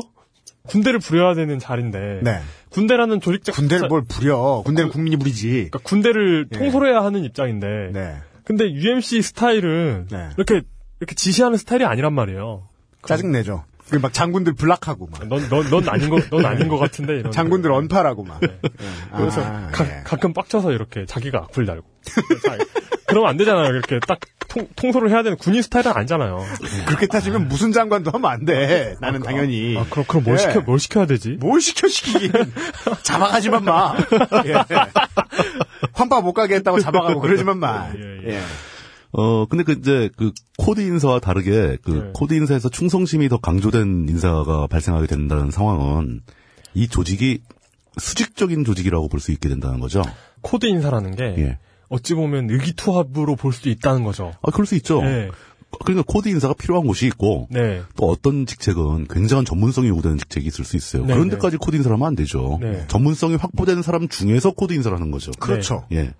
그게 코드 인사다라고 보면 예. 충성심이라는 건 이- 이 일이 옳고 그르고 어떤 뜻을 가졌는지와 상관없이 전문성 이전에 개인에 대한 이렇게 전문성이든 예, 아니면 예. 어떤 그 이념이나 가치든 이걸 다 떠나서 나에게 얼마나 복종하느냐 를 그렇죠. 가지고 인- 그, 그 차이죠. 음, 충성맹세를 네, 했느냐. 패티시 인사예요. 네. 아, 그 뭐. 예. 나를 위해 스타킹을 신어주느냐. 돔, 돔 인사, 뭐, 예. 서브 인사. 이런. 물론, 물론 그렇습니다. 잘라야 될 것 같아. 이거 잘라야 될 재밌는데. 네. 이거 나 아는 애들은 뒤로 넘어가는데 잘라야 될 것 같아. 안타깝네요. 예. 아, 그렇습니다. 그러니까 코드 인사는 옳은 거고 예. 충성심이 강조되는 것도 봐, 줄수 있어요. 네. 전문성만 확보된다면 그 역할을 수행할 수 있는 사람이라면. 근데 이제 어떤 문제가 생기냐? 충성심을 지나치게 강조하는 것은 수직적인 조직에서 흔히 발생합니다. 맞습니다. 예. 그 조직을 분류하는 방법 중에서 흔히 네. 이제 수직적 구조, 수평적 구조로 구분하는 경우가 있는데 네. 뭐 대충 어떤 건지는 다들 아실 거예요. 근데 수직적이라는 것은 이제 그 위계를 중시하고 네. 그 상명하복 위에서 내려온 지시를 비트는 수행한다. 네. 뭐 이런 형식의 조직을 말하는 거고 네. 수평적인 것은 하나의 팀 플레이라고 보시면 되는 거죠. 서로 각자 맡은 바 일을 하되, 하되 양쪽의 지위는 동등한 걸로. 네. 근데 이게 장단점이 있죠. 그러니까 뭐 수직적인 구조가 급할 때 더 효율성이 있을 수 있고 네. 이제 민주적이진 않고. 네. 근데 이제 막 예를 들어서 아까 뭐 군대 얘기도 많이 나왔지만 군대에서는 수직적인 구조가 가장 적합하죠. 네. 그러니까요. 그, 어, 이 상황에 예를 들어 드릴기 굉장히 적합한 영화가 토니 스콧 감독 얼마 전에 예, 예, 어, 얼마 예, 전에 예, 그 자살. 타계 타계한 토니 스콧 감독의 크림슨 타이드라는 영화입니다. 아, 크림스타이드도 이걸로 굉장히 심각한 논쟁을 크림스타이드 벌이죠. 얘기 두 번째 나오는 네. 거예요. 예, 아, 그래요? 한번 나왔었어요. 예. 아 그렇구나. 그 함장은 진 해크만. 진핵그만은 수직적인 구조를 얘기하죠. 예, 우리가 받은 적법한 임무는 핵미사를 쏘는 거다. 그렇기 때문에 우리는 아무런 의심의 어- 여지 없이 그냥 버튼을 누르기만 하면 된다. 그렇죠. 네. 의심을 가져서도 안 된다. 예. 이런 거였죠. 그런 거 반대하기 전문 배우 덴젤 워싱턴. 예. 그래서 덴젤 워싱턴이 하지만 이게 이게 잘못된 명령이었다면 이러면서 음. 우리 음. 손에서 인류가 끝이, 나- 끝이 날 수도 있는 우리가 거예요. 인류의 멸망을 초래할 수 있는데 이걸 음. 그 명령이라고 해도 되는가를 가지고 이제 이게 미합 중국의 건국의 가치와 부합하느냐. 예. 이런 대사 전문이시죠. 어, 네. 근데 그 영화에서 나온 그 논쟁은 되게 멋있었습니다. 뭐 네. 우리는 민주주의를 지키는 조직이지 민주주의를 수행하는 조직이 아니다. 네. 뭐 이런 말도 나왔고. 그렇죠. 뭐 그렇습니다. 이제 근데 네. 항상 생각하실 게 수직적인 구조와 수평적인 구조가 완전히 분리된 서로 다른 게 아니죠. 네. 이건 스펙트럼처럼 섞여 있는 겁니다. 아, 맞습니다. 어느 쪽 성향이 강하냐 네. 이런 걸 보여주는 건데 UMC와 저의 관계를 보면 예. 저와 UMC는 환파를 가지고 토론할 수 있어요. 하지만 UMC가 그 얘기를 하지 말라고 하면 저는 안 합니다. 지금 그 얘기하면서 계속 하고 있네. 아, 그런가? 네. 예. 우리가 수직적이고 코드가 맞지 않기 때문이죠. 예. 그 한때 이제 참여정부 시절부터 해서 이제 그 거버넌스라는 개념이 널리 퍼졌었어요. 네. 근데 이게 이제 수평적인 구조의 장점을 의미하는 건데 음. 네. 그 이해 관계 당사자들이 다 모여서 각자의 그 자기의 입장을 다 얘기하고 이 타협안을 찾아가는 어떤 그 의사결정 구조의 방식인 거죠. 네. 근데 이런 게 우리나라가 전통적으로 정계든 뭐 사회든 다 수직성이 너무 강하기 때문에 음. 수평적인 가치를 구현해 보자는 움직임이었던 거죠. 네. 근데 다시 과거로 돌아가면서 수직성이 강해지고 있다. 네. 라는 생각이 든다는 겁니다. 그러니까 이 박근혜 새 정부의 초기 인사만 봐서는 네. 그게 이제 진영 뭐 이것저것 입장 다 할 것 없이 거의 대부분의 언론이 이야기하고 있는 부분 중에 하나. 그렇죠. 아주 일반적인 얘기들인 근데 거죠. 예. 아, 이것을 여전히 100% 믿으시면 안 되는 게 언론은 오랫동안 자리세를 받은 동네 깡패죠. 검찰하고 비슷합니다. 그래서 골목, 골목마다 다 지키고 있는 예, 왜 우리한테 수박 한 덩이 안 들고 오냐. 예, 이런 시비도 좀 있어요. 아, 당연히 예, 있죠. 그, 그거 한 20% 붙습니다. 그 정도로는 이 의심을 가지고 최근에 청와대의 움직임에 대한 사설을 좀 읽어주셨으면 좋겠습니다. 예. 이제 그 청와대의 그런 지금 현재까지 벌어지고 있는 인선의 문제점을 아주 가장 기본적으로 살펴봤는데 이 인선의 결과로 그 이정현 씨라는 분이 청와대 정무수석에 임명이 됐습니다. 가수와는 관계없는 분입니다. 남부 남자분이죠. 네. 예. 저희가 요번 회에 얘기할 소재로 선택한 게 바로 이 이정현 씨인데 네. 외부 미디어에서의 이분을 아시는, 기억하시고 계신 분들의 이미지는 상당히 좋았습니다. 어, 진짜요? 총선 때는. 아, 좋았죠. 딴지일보가 이분을 인터뷰하려고 했었던 이유 역시 매우 긍정적인 이미지 어느 부분을 파고 들어가고자 하는 의도가 약간 있었습니다. 왜냐하면 그분이 인터뷰를 하게 되셨던 이유가 아까 이용이 살짝 이야기를 했었던 총선에서 가능성도 없는데 적진에 뛰어든 인물들. 그거죠. 예. 네. 그리고 그 김용민 교수님의 그 책 중에 보수를 팝니다라는 책이 있는데 네. 김용민 교수님도 이정현 현 정무수석에 관해서 네. 아, 굉장히 이렇게 결기 있는 인물이다. 이런 평가를 내립니다. 음. 어 근데 그 이정현 씨를 소재로 얘기를 풀어 가려고 준비를 하는 과정에서 네. 어 제가 먼저 말씀을 좀 드리고 싶은 게 있는데 아마 오늘 제가 하는 얘기는 청취자 여러분들께서 기대하고 계시는 거하고는 많이 다를 수 있다라는 말씀을 먼저 드리고 싶어요. 저희가 청취자 예. 기대를 잘 채워준 적이 없죠. 뭐 항상 그랬죠. 예. 그 어떤 관점을 뒤집어 보거나 그러니까 새로운 관점에서 이렇게 곰곰이 생각해봐야 겨우 볼 수 있는 작은 부분을 예저- 얘기하고 싶었습니다. 음, 네. 예, 거기서 뭔가 새로운 얘기를 끄집어내고 싶었고 그런 얘기를 하기 위해서 지금 청와대 지금 현직 바로 집권한 지 며칠 되지도 않는 그 새 정부의 청와대 정무수석에 임명되신 분의 옛날 얘기를 소재로 삼고 있는 겁니다. 예. 저희 이분한 이분한테 욕하고 싶은 생각도 없고 네. 비판하고 싶은 생각도 없고 네. 그렇다고 이분을 막 칭찬해주고 싶은 생각도 없고 네. 단지 이분이 살아온 과정과 청와대 정무석에 임명되는 과정에서 우리는 어떤 관점을 발견할 수 있는가 이런 막 쪽의 얘기를 진행하고 싶다라는 걸 미리 말씀을 드리고 출발을 하겠습니다. 네, 알겠습니다. 지난 대선 때 이정현 씨는 그 박근혜 대선 후보 캠프의 공보 단장이었습니다. 그랬죠. 그 공보 단장으로서의 활약을 언론에서 지켜본 많은 사람들은 굉장히 놀랐을 겁니다. 왜 그럴까요? 예. 그러니까 단순히 그분이 이제 그 한 대선 때는 진짜 완전히 아수라장입니다. 이게 두 후- 진영으로 나뉘어가지고 캠프 간에 전쟁이 벌어지는 거죠. 아, 정말 그렇죠. 예. 예, 거기서 이제 온갖 서로에게 대한 비방이 오가고 서로의 약점을 감싸려고 그러고 장점을 홍보하려고 그러고 이, 상한 첩보전이 오가고. 그렇죠. 막, 예. 그 거기 양쪽 진영이 부딪히는 가장 날카로운 묘설에 서 있는 사람이 공보단장이거든요. 네. 거기서 이제 이분이 제가 보기에는 어떤 경우에는 굉장히 신속하고 현명한 대처를 하고 네. 어떤 부분에서는 전혀 말도 안 되는 어거지를 부리고 음. 막 이런 그런가요? 네. 일들이 비일비재하게 벌어집니다. 그런데 제가 놀랐던 것은 그분이 한 행동의 내용이 아니라 그분이 언론에 등장하는 횟수였어요. 음. 모든 사건에 다 등장을 합니다. 아, 그랬었나? 예. 굉장히 빈도수가 높게 등장을 했어요. 아, 그랬나요? 예, 예. 어, 예. 그 그분이 주로 이제 그 박근혜 후보 측의 문제를 덮는 쪽으로 많이 활약을 하셨던 것 같아요. 음. 그, 그 과정에서 언론사에 막 연락도 많이 하고 막 뭐 이랬다는 얘기도 나오고 네. 아. 뭐 그러면서 그러니까 그거 이걸로 봤을 때 이 정치권에 계속 관심을 갖고 지켜보는 분들이 봤을 때는 예. 음. 저 사람 저 선거 기간 내내 잠도 안 자고 이랬다라고 생각을 하게 됩니다. 네. 그 바로 반대편에 계셨던 이, 저 당시 문재인 후보의 공보단장이셨던 우상호 의원이 좀 억울해할 만한. 어, 예. 한번 비교를 한번 해보시죠. 그 지난 기사를 검색할 때 음. 대선 기간으로 한 장을 딱 해서 네. 두 사람의 언론 노출 빈도를 한번 비교를 한번 해보세요. 보면은 물론 언론이 민주당 잘 안 보여주긴 하는데. 아, 물론 그런 건 있죠. 네. 예, 예. 그렇다고 감안을 해도 이분은 정말 너무 부지런하구나. 아, 굉장히 부지런했습니다. 말 그대로 목숨 바쳐 부지런하시구나. 그리고 그 어떤 기자들을 상대로 하는 표정이나 행동이나 말투에서 네. 그 엄청난 결기가 느껴지는 그런, 예, 그런 게 있었죠. 저희들은 지금 뭔가 다른 여러 가지 오만 가지 느낌을 결기라는 단어 하나로 꾸역꾸역 집어넣어서 표현하고 있습니다. 네. 맞습니다. 예. 그리고 또 하나 신기한 것은 제가 아는 제가 뭐 그렇게 정치에 대해서 전문가가 아니고 정치학 박사도 아니지만 네. 제가 아는 상식으로 선거 때 캠프에서 공보단장 역할을 마- 맡아서 네. 이렇게 최전방에서 막 뛰게 되면은 아주 만신창이가 됩니다. 네. 그러니까 상대 진영의 비판을 온 몸으로 다 받아야 되니까 네. 욕도 많이 먹게 되고 음. 그러니까 이런 사람은 임명을 하더라도 스텝으로 고용을 하더라도 한 템포 쉬어서 임명을 합니다. 음. 바로 임명은 안 해줘요. 음, 예.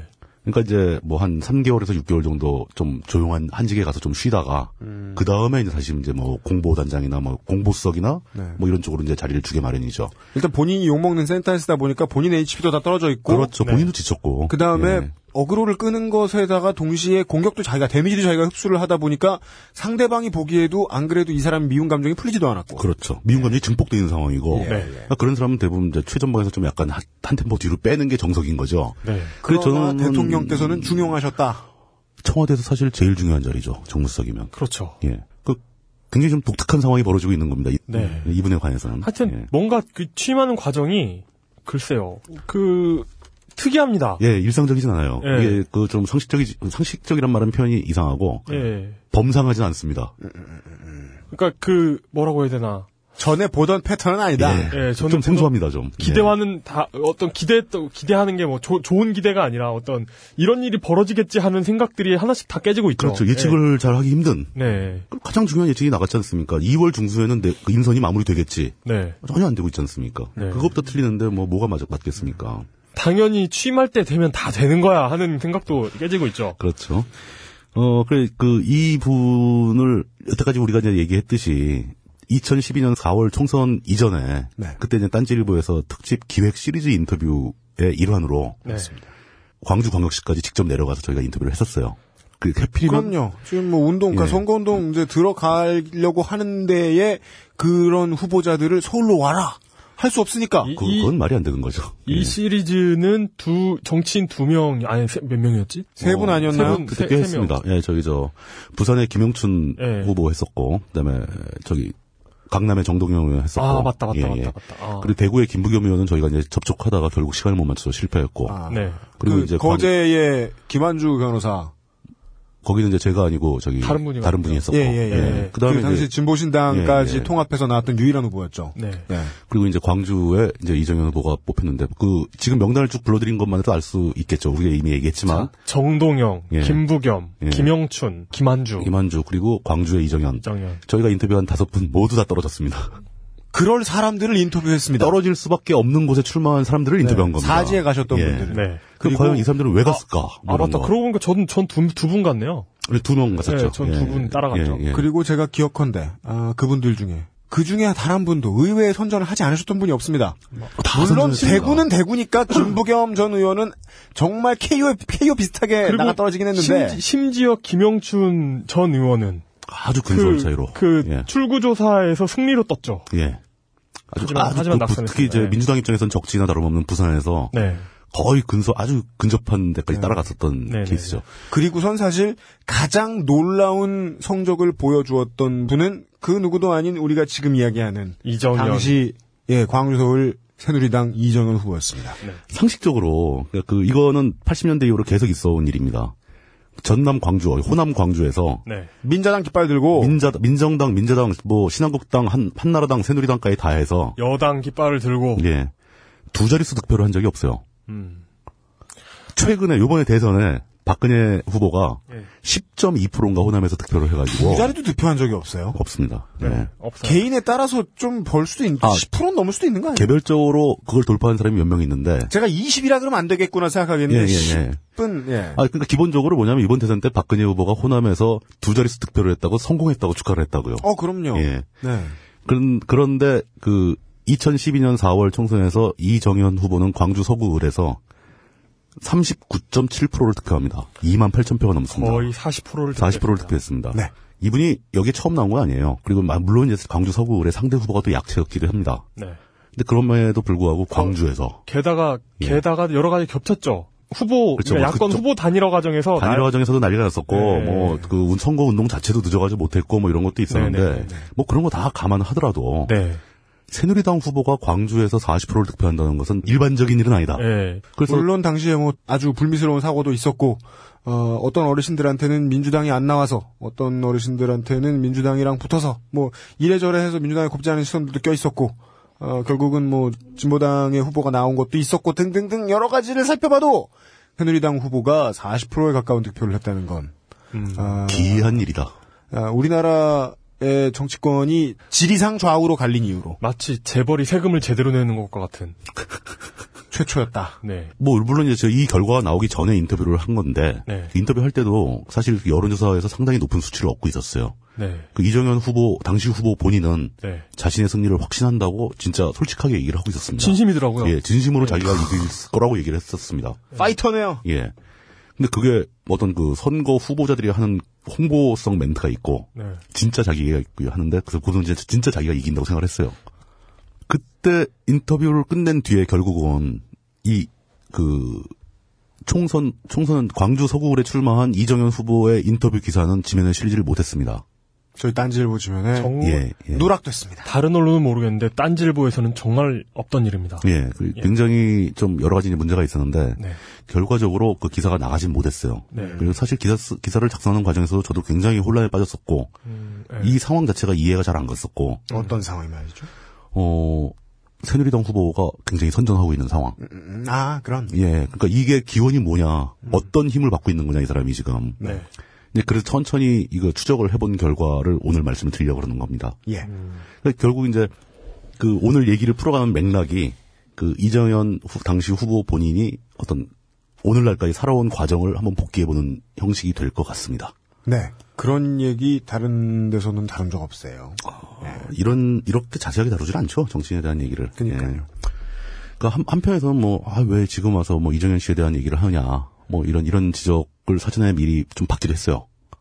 근데 그건 그건, 그건 제 맘입니다. 그 UMC 맘이고 솔까말 제 맘입니다. 예, 저쪽 맘입니다. 이번에는 네 제가 책임집니다. 저는 도대체 이 얘기를 어떻게 다뤄야 할지 엄두도 안 나는 내용. 아직도 엄두를 이용은 못 내고 있습니다. 네. 음. 근데 저는 그러니까 목적 의식이 분명해요.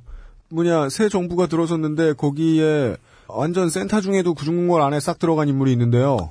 그 고생을 하면서도 그리고는 아까 정치부장이 말씀해주신 대로 좀 쉬어야 되는 타이밍에도 음. 대통령이 굳이 불러가지고 중용하는 인물 만나본 적도 없고 사람들이 관심도 없잖아요. 왜 왜 굳이 굳이 왜 왜 왜 왜 관심이 없어? 난 이해 못하겠다는 거예요. 오케이 오케이 맞아요. 예, 관심 있을만 해요. 예. 예. 어쨌든 그 저는 근데 우리 만나봤다니까. 저는 UMC와 수직적인 관계에 있는 사람으로서 전 단지 이제 그 수종 역할을 했을 뿐 저 그 국정원이나 검찰에서 만약에 이 사안을 가지고 조사를 하실 거면 저는 좀 빼달라는. 아 그건 좀 힘들 것 같은 게 네.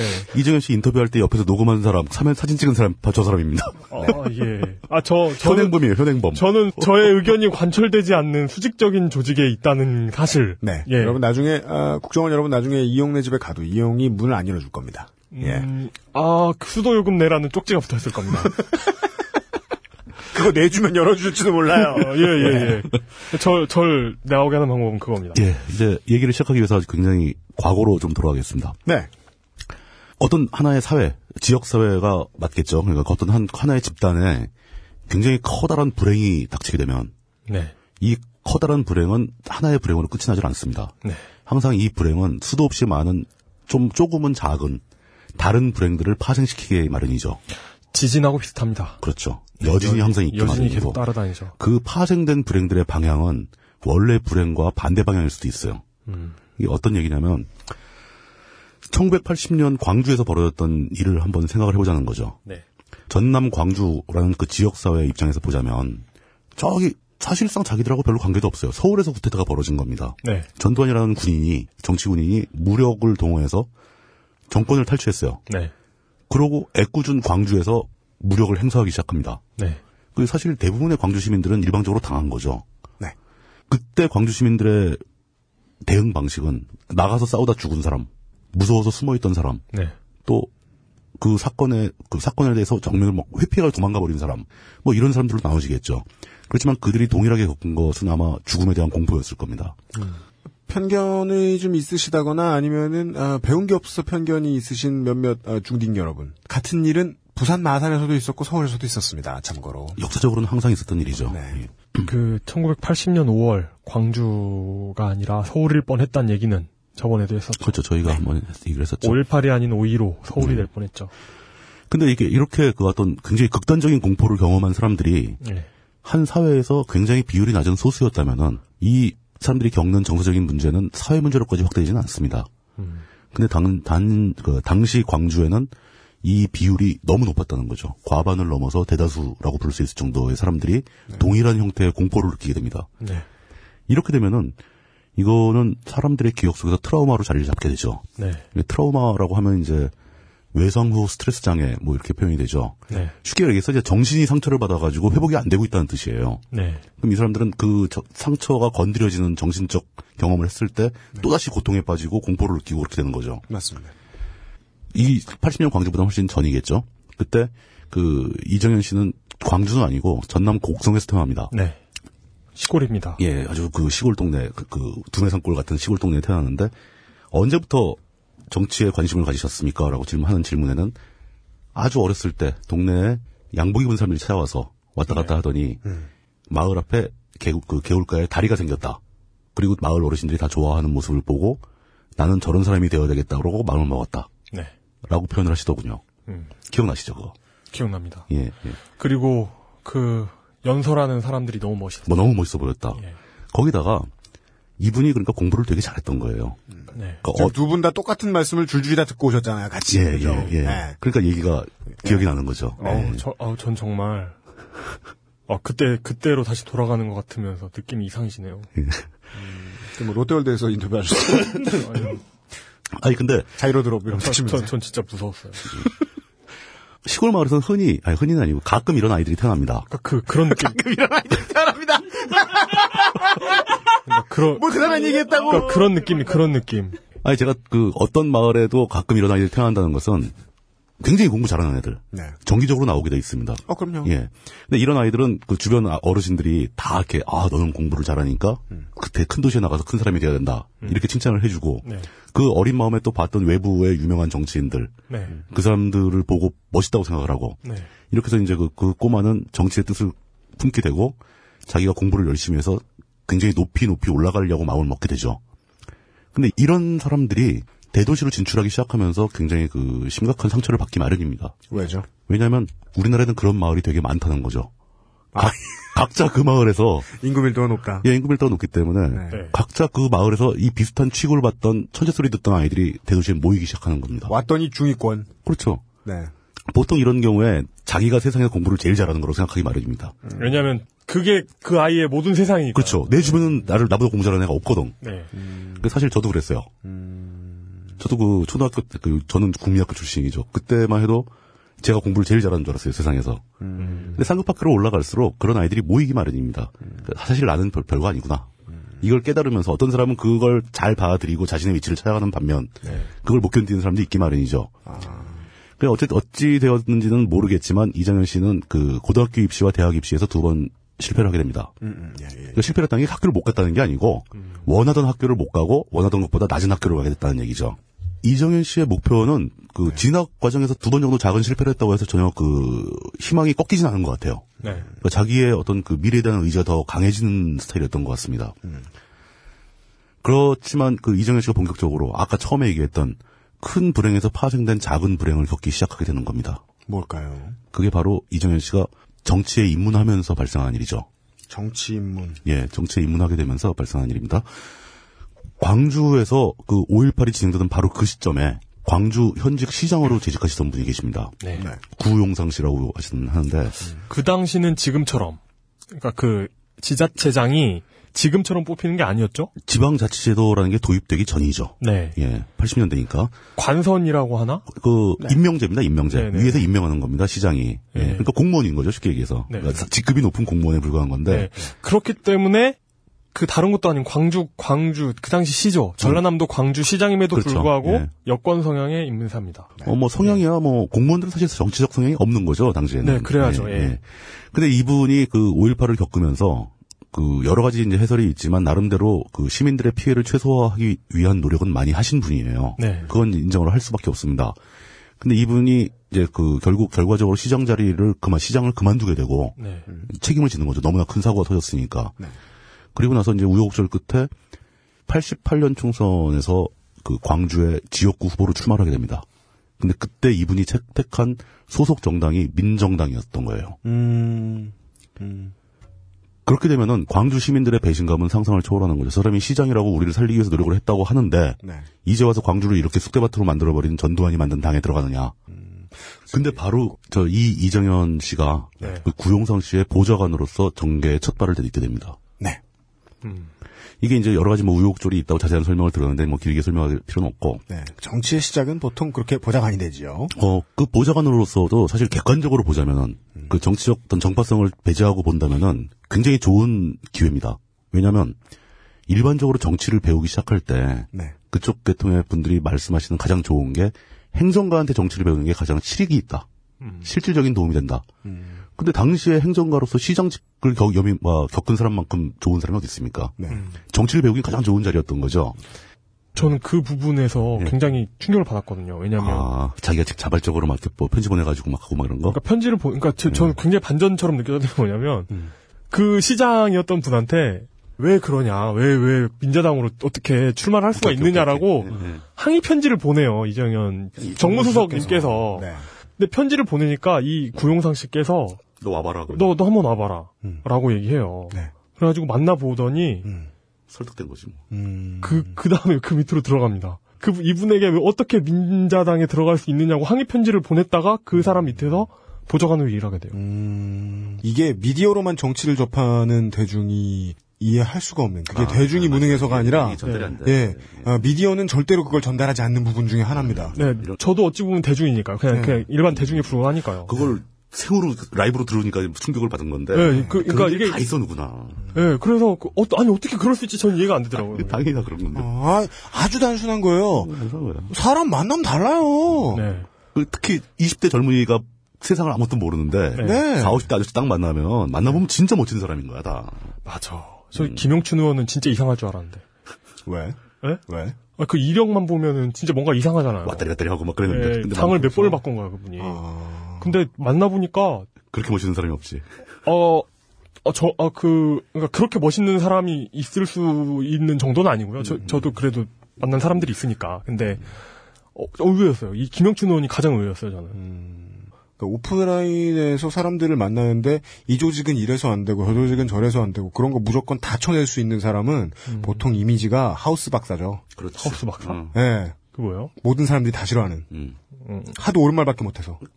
지 혼자만 네. 그러고 있는 거죠. 어디 어디 가도 못, 못 어울리고. 그렇구나. 네. 다시 들어가겠습니다. 그럼. 그 이 이정현 씨가 정계에 첫 발을 내딛는 순간부터 네. 이분은 굉장히 심각한 불행한 상황에 놓이게 되는 거죠. 음. 저는 개인적으로 네. 정파를 떠나 생각해봤을 때 이정현 씨의 선택이 틀리다고 말할 수 없다고 봅니다. 그게 무슨 얘기냐면 학교를 졸업하고 음. 네. 정치에 뜻이 있는 사람이 여당을 선택할 수 있는 겁니다. 네. 뭐 야당을 선택할 수도 있는 거고 여당을 선택할 수도 있는 겁니다. 물론 각자의 목적이 있겠죠. 당시 이제 이정현 씨는 본인의 입으로 뭐라고 얘기를 하냐면은 5.18에 대한 해법은 한 가지가 아니다. 5.18에 대한 책임을 묻고 책임자가 사죄를 하고 뭐 보상을 하고 이런 것도 이제 중요한 흐름의 하나의 그 해결책이지만 그 사건으로 인해서 계속 호남이 소외받고 고통을 받고 낙후돼 가고 있는데 누군가는 중앙정부로부터 호남 광주 지역이 낙후되지 않도록 만들어야 하는 거 아니에요? 현실적인 문제를 해결해야 될 사람도 필요한 것이다. 네. 그런 일을 하기 위해선 야당보다 여당이 낫다라고 주장을 하는 겁니다. 그래서 정훈현 편집국장께서 세대를 맞을 걸 세대만 때리려고 하는 겁니다. 그렇죠. 나라를 위한다고 생각하면서 친이나 친노를 택할 수 있는 겁니다. 그럼요. 네. 어떤 사람도 그런 좀 겉에서 보기엔 정파적으로 보기에는 말이 안 되는 선택일지 몰라도 선택이 가능하다는 거죠. 그런 네. 선택이. 그런데 이 젊은 20대 이정현 씨는 그 선택을 하고 나서 굉장히 가혹한 상황에 처하게 됩니다. 그렇겠죠. 예, 직접 그 본인이 표현한 바에 의하면 그 가까운 선배한테서 어디 밥 빌어 먹을 데가 없어서 그런 데 가서 밥을 빌어 먹고 있느냐. 그러니까요. 네. 이런 얘기가 당연히 나오는 거죠. 선배들뿐이 아니었을 겁니다. 가족, 친지, 친구들, 선배, 후배. 그러니까 고등학교를 광주에서 나왔는데 광주에 있는 고등학교 동, 동창들 대부분이 이정현을 이정현 씨 본인을 나쁘게 생각했을 거예요. 장고를 때리고 오랜 동안 고민한 다음에 이것이 국국의 길일지도 모른다라고 생각해서 일배를 들어갔다가 여기 이번엔 또 일배로. 그- 아 근데 이게 그렇죠. 제가 그 일배 얘기 하지 말라고 하더니 자기가 하잖아요. 아, 그리고 이렇게 일배면 안 돼. 기, 기다리는 기다리는 자에게 이렇게 그게 기회가 하여튼, 온다. 네. 하여튼,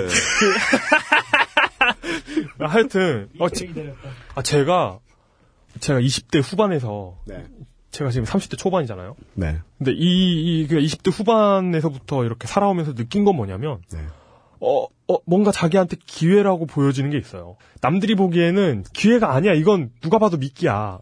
그, 근데 자기가 앞에 그게 있잖아요. 설령 그리고 이게 어떤 좋은 게 아니라 나쁜 거야. 뭐 어떤 내가 고통을 겪고 있어. 근데 남들이 보기에는 별거 아무것도 아닌데, 당사자가 되면 판단할 수가 없어요. 이게, 이게 미끼인지, 아니면 내가, 내가 지금 어떻게 해야 이게, 그, 이 난관 헤쳐나갈 수 있을지, 음. 1인칭에선 안 보입니다. 그렇죠. 예. 그래서 자기 객관화가 필요하다는 거죠. 네. 예. 흐름에 처한 자는 느껴지는 건 물밖에 없습니다. 맞습니다. 그렇죠. 예. 예, 어디로 흘러가는지는 자기 알 바 아닙니다. 어, 근본적으로, 기본적으로 예. 전두환이 군사국 대터를 한 건 나쁜 짓입니다. 이건 처벌받아야 할 짓이고, 네. 그 실제로 처벌을 받았습니다. 그 법정에 가서 사형 선고까지 받았죠. 네. 그렇죠. 네. 물론 이제 사면되긴 했지만. 근데 그 그런 사람이 만들었던 민주정의당, 민정당이 대를 이어서 이제 노태우한테 넘어갔죠. 노태우가 민정당을 이끌고 있었던 상태에 네. 정치가 일생의 꿈이었던 한 젊은 청년이 학교를 졸업하고 입당을 했다고 해서 네. 그 책임, 그 이어지는 모든 책임을 이 젊은이에게 물어볼 수는 없는 거죠. 맞습니다. 맞습니다. 그 사람은 죄가 없는 거죠. 그, 그리고, 그 정치가 정말 꿈이었다면, 그렇죠. 이게 정치를 할 수 있는 기회, 눈앞에 기회가 나, 나온 거잖아요. 심지어 그 기회가 흔치 않습니다. 네. 예. 아무리 하고 싶어도 기회를 못 잡아서 아예 시작도 못 하는 사람도 많아요. 그게 그냥 개인한테 흔치 않은 게 아니라, 예. 정치 사사를 통틀어서 흔치 않은 기회잖아요. 흔치 않은 기회입니다. 그리고 이번 그 이 저 이정현 씨 경우는 구용성 씨가 직접 불러줬다고 하니까 네. 이런 기회가 왔을 때, 어, 이건 대의에 맞지 않으니까 그만둬야지라고 생각할 수 있는 사람은 흔치 않습니다. 그거는 사실 정치에 대한 열망이 약했을 수도 있는 거죠. 네. 음. 저런 건 또 있죠. 역사적인 관점에서 역사의식이 없는 거 아니냐. 저렇게 네. 그 지금 몇 년 되지도 않는 커다란 죄를 지은 지 몇 년 되지도 않은 정당에 어떻게 입당하냐. 그 피해자의 동, 같은 사회에 사는 사람으로서 뭐 이런 비난도 가능할 수 있을지 모르겠어요. 맞습니다. 그 일반적, 일반인들은 그런 비난을 많이 합니다. 그렇다 하더라도 이 사람은 자신이 바라고 자신이 합리적인 논리적 사고 끝에 선택한 목표를 이루기 위해서 가는 관문으로 이 방법을 택했는데 네. 이것으로 인해서 엄청난 비난을 받게 되는 거죠. 이, 그, 이 비난한 사람들을 또 비난할 수는 없는 거예요. 그것도 비난할 수 없죠. 예. 왜냐? 이게 바로 제가 그래서 그 큰 불행에 이은 파생된 작은 불행이라고 표현하는 게 네. 모순인 겁니다. 그렇죠. 비난하는 사람도 죄가 없는 거고 네. 비난 받은 사람도 억울한 거예요. 비난하는 사람들은 정의로웠어요. 정의로웠죠. 네. 비- 그리고 비난하는 걸 이해하지 못할 사람도 없어요. 그럼요. 그래서 이제 실제로 제가 몇 번 더 물어봤더니 네. 자기 앞에서 그러니까 이정현 씨가 네. 자기 앞에서 5.18 얘기를 들먹이면서 직접적으로 비난하는 사람은 거의 없었다. 그러면요? 비난의 눈초리로 쳐다보기만 하는 거죠. 아, 그래서 여러분 이게 중요합니다. 대놓고 직접 가세요. 대놓고 직접 가세요. 그러니까 대놓고 비난하는 사람은 그만큼 애정이 더 있었다는 뜻이죠. 네, 맞아요. 나머지 대부분의 주변에 거리가 약간 멀어져 있는 사람들은 네. 심지어 그 비난조차도 안 해준다는 겁니다. 음. 관계가 끊어져 버리는 거죠. 그냥 음. 대놓고 직접 가라는 게 리플 달라는 게 아니라요. 찾아가서요, 만나서요, 밥 먹으면서 가세요. 예. 저는 그 뭐지? 진짜 충격적이었던 건 그거였는데. 뭐요? 우리가 그 5.18에 대해서 계속 물어봤잖아요, 물동님께서. 근데 이정현 의원이 음. 그러니까 당연한 거잖아요. 정치인이 광주에서 음. 광주 출신이 그 그 그 그 당 출신으로 나온다는 게 말이 안 되잖아요. 그래서 네, 근데? 5.18에 대한 어느 정도 이제 그 뭐, 라고 해야 되지? 그러니까 그 어떤 그 정, 그러니까 정치인으로서의 합리화가 있어야 되잖아요. 네. 내가 그럼에도 불구하고 5.18이라는 사건이 있음에도 불구하고 내가 이 당으로 이렇게 여기에 나온 것에 음. 대한 정치적인 합리화가 있어야 되잖아요. 네. 음. 근데 계속 물어보니까 그냥 화를 내면서 화- 화를 내면서 대답을 안 하더라고요. 그냥. 지금 나 바빠 죽겠는데 왜 자꾸 그런 걸 물어봐? 바빠 죽겠는데 내가 지금 내가 왜 이런 여기서 이런 얘기를 하고 있어야 되는지 아, 이분이 나쁘다는 게 아니라 네. 아, 그 서사가 새끈한 게 본인이 준비가 안 돼 계셨구나. 맞아. 없어요. 그냥 없어요. 네. 그러니까 네. 자기 그냥 도- 안 보고 있는 거예요. 네.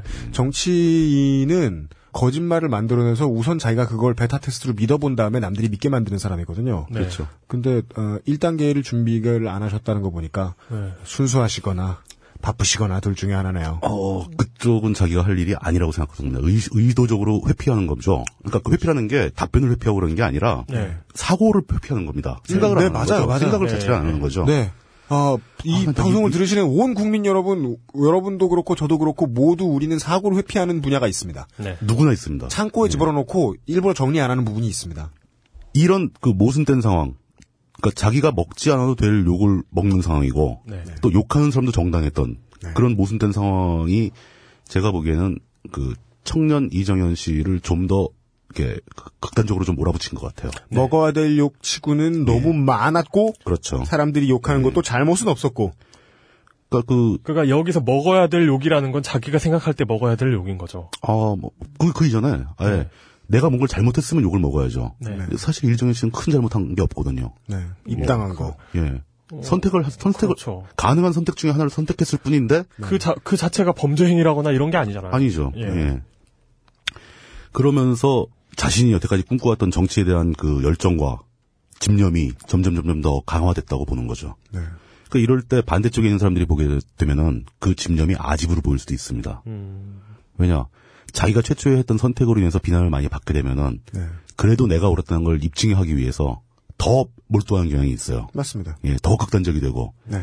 근데 그게 또 우습게도 반대쪽에 있는 사람들이 보기에는 네. 너무나 멋진 열정과 추진력인 거죠. 자신의 목표를 위해서 전혀 한눈 팔지 않고 달려가는 겁니다. 네. 이런 사람이 되어가는 거죠. 그러죠? 예. 그러면 양쪽 다 인정해줍니다. 예. 그러니까 제가 인간의 본성 중에 제일 싫어하는 거예요. 잘못됐는데 잘못하는데도 계속하죠. 그러면 양쪽 다 인정합니다. 예. 그런 상태에서 그 이런 그 집념을 가지고 행동을 하게 되면 네. 그 행동을 이쪽에서는 야 결기 이해할 수 없는 행동을 봐주게 되는 겁니다. 음. 바보짓이라거나 음. 네. 왜 저러지? 막 그렇게 이해를 못하게 되는 거죠. 네. 그 이해를 못하게 되기 때문에 어떤 결과가 나오냐면은 2004년도에 역시 또 광주에 출마했을 때 네. 이정현 씨가 약 약이 아니 정확하게 720표를 득표합니다. 7, 뭐, 7%가 아닙니다. 예, 720표. 비율론 1.03%. 1.03%. 예. 그런데 똑같은 행동이 네. 정치적 진영을 달리하게 되면 대단히 용기 있는 행동이며 네. 국가를 위한 애국적인 행동이 될 수 있는 거죠. 그렇습니다. 그 행동이 바로 그 박근혜 현 대통령의 눈에 들게 됩니다. 그렇죠. 그러면서 이제 뭐 이런저런 과정을 거쳐가지고 네. 점점점 더 한나라당 내부에서 중요한 당직을 맡아가게 되는 거죠. 네. 그렇게 해서 2004년도에 그러니까 처절한 패배를 한 대가일 수도 있고 네. 그 이후에 당내에서 열심히 활동한 대가일 수도 있고 그리고도 지구당도 안 버리고 서울 쪽 지역구에 기웃거리지도 않고 오로지 광주, 네. 오로지 광주만을 외치면서 고향을 지켰다. 예.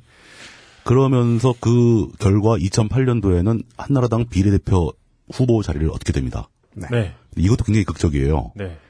이- 이분이 한나라당 비례대표 22번을 받게 됩니다. 네. 2008년 총선에서 한나라당 비례대표 의원이 22명이 당선이 됩니다. 음. 이런 얘기를 이제 흔히 정계에서는 이제 문 닫고 들어온 사람이다 라는데. 그건 누구나 그렇게 저도 예. 대학교를 문 닫고 들어가 봤기 그- 때문에 예, 문 닫고 들어온 표현. 전 정확히 문 닫고 들어갔어요. 과도 아니고 학부였는데.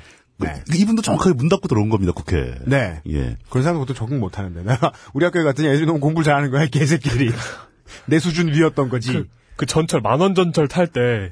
이렇게 마지막에 비집고 이렇게 들어가는. 문- 타긴 탔는데 이제 그 문 닫힌 다음에 이제 문에 이렇게 붙어가지고. 네, 그럼 기존 세력에 의해 짜부됩니다. 예. 네. 들어가자마자, 국회에 들어가자마자 무조건 자기는 예산 결산이만 가는 겁니다. 예결위만. 네. 뭐예요? 이분이 자기가 광주와 호남을 위해서 할 수 있는 가장 중요한 일이며 유일한 일은 돈 떼다 주는 거다. 중앙정부에서 예산을 어떻게든 많이 타내고 음. 기존에 잡혀있던 예산 깎이지 않게 네. 기존에 안 잡혀있는 건 어떻게든 잡아 자- 새로 잡게 네. 그리고 잡혀있던 예산 어떻게든 좀 더 늘리게 이것만을 위해서 그 의정 활동을 했다고 자신이 당당하게 얘기할 정도로 음. 되게 이런 거, 그, 언론 음. 같은 데서 욕하잖아요. 그, 자기 지역구 예산 끌어오기 한다고. 그거 왜 욕해?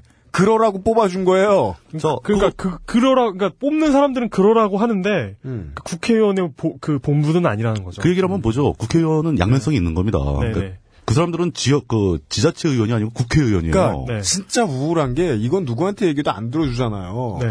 지역구의 국회의원은 지역을 대표하는 게 아니에요. 원칙적으로 그렇습니다. 네.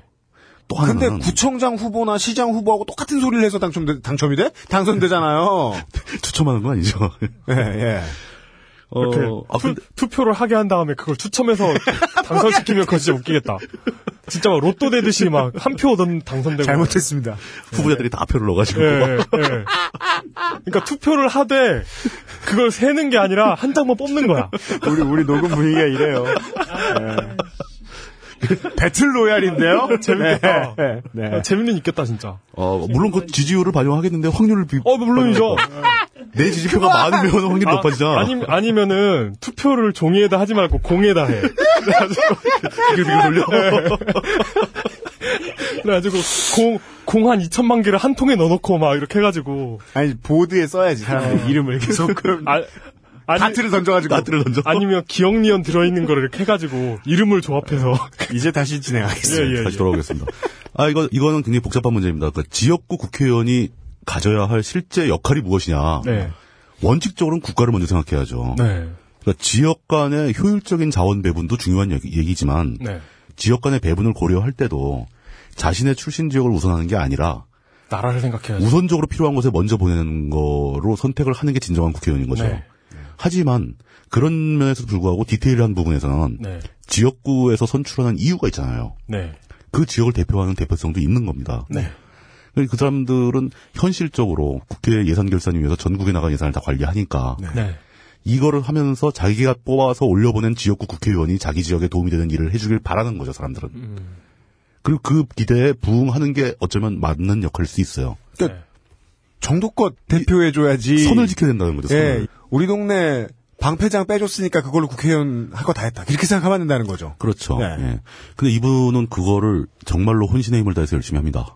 네. 그리고 그 놀랄 정도로 열심히 합니다. 그리고 심지어 국회의원들이 그러니까 그 선거철 되면 지- 자기 지역구 사람들한테 제가 이 예산 가져왔습니다라고 얘기하지만 언론하고 인터뷰할 때 그걸 자랑하진 않아요. 아 정말로. 왜냐면 하 바로 욕먹을 예. 테니까. 예. 어. 예. 근데 이분은 정말 그 자랑을 계속 하시더군요. 네. 정말 혼신의 힘을 다해서 하셨나 보네요. 네네네. 뭐 그러면서 일화도 여러 가지 얘기를 해주세요. 그러니까 진짜 아 이거 뭐 이건 정말 독특한 사례인 거예요. 예, 예. 예.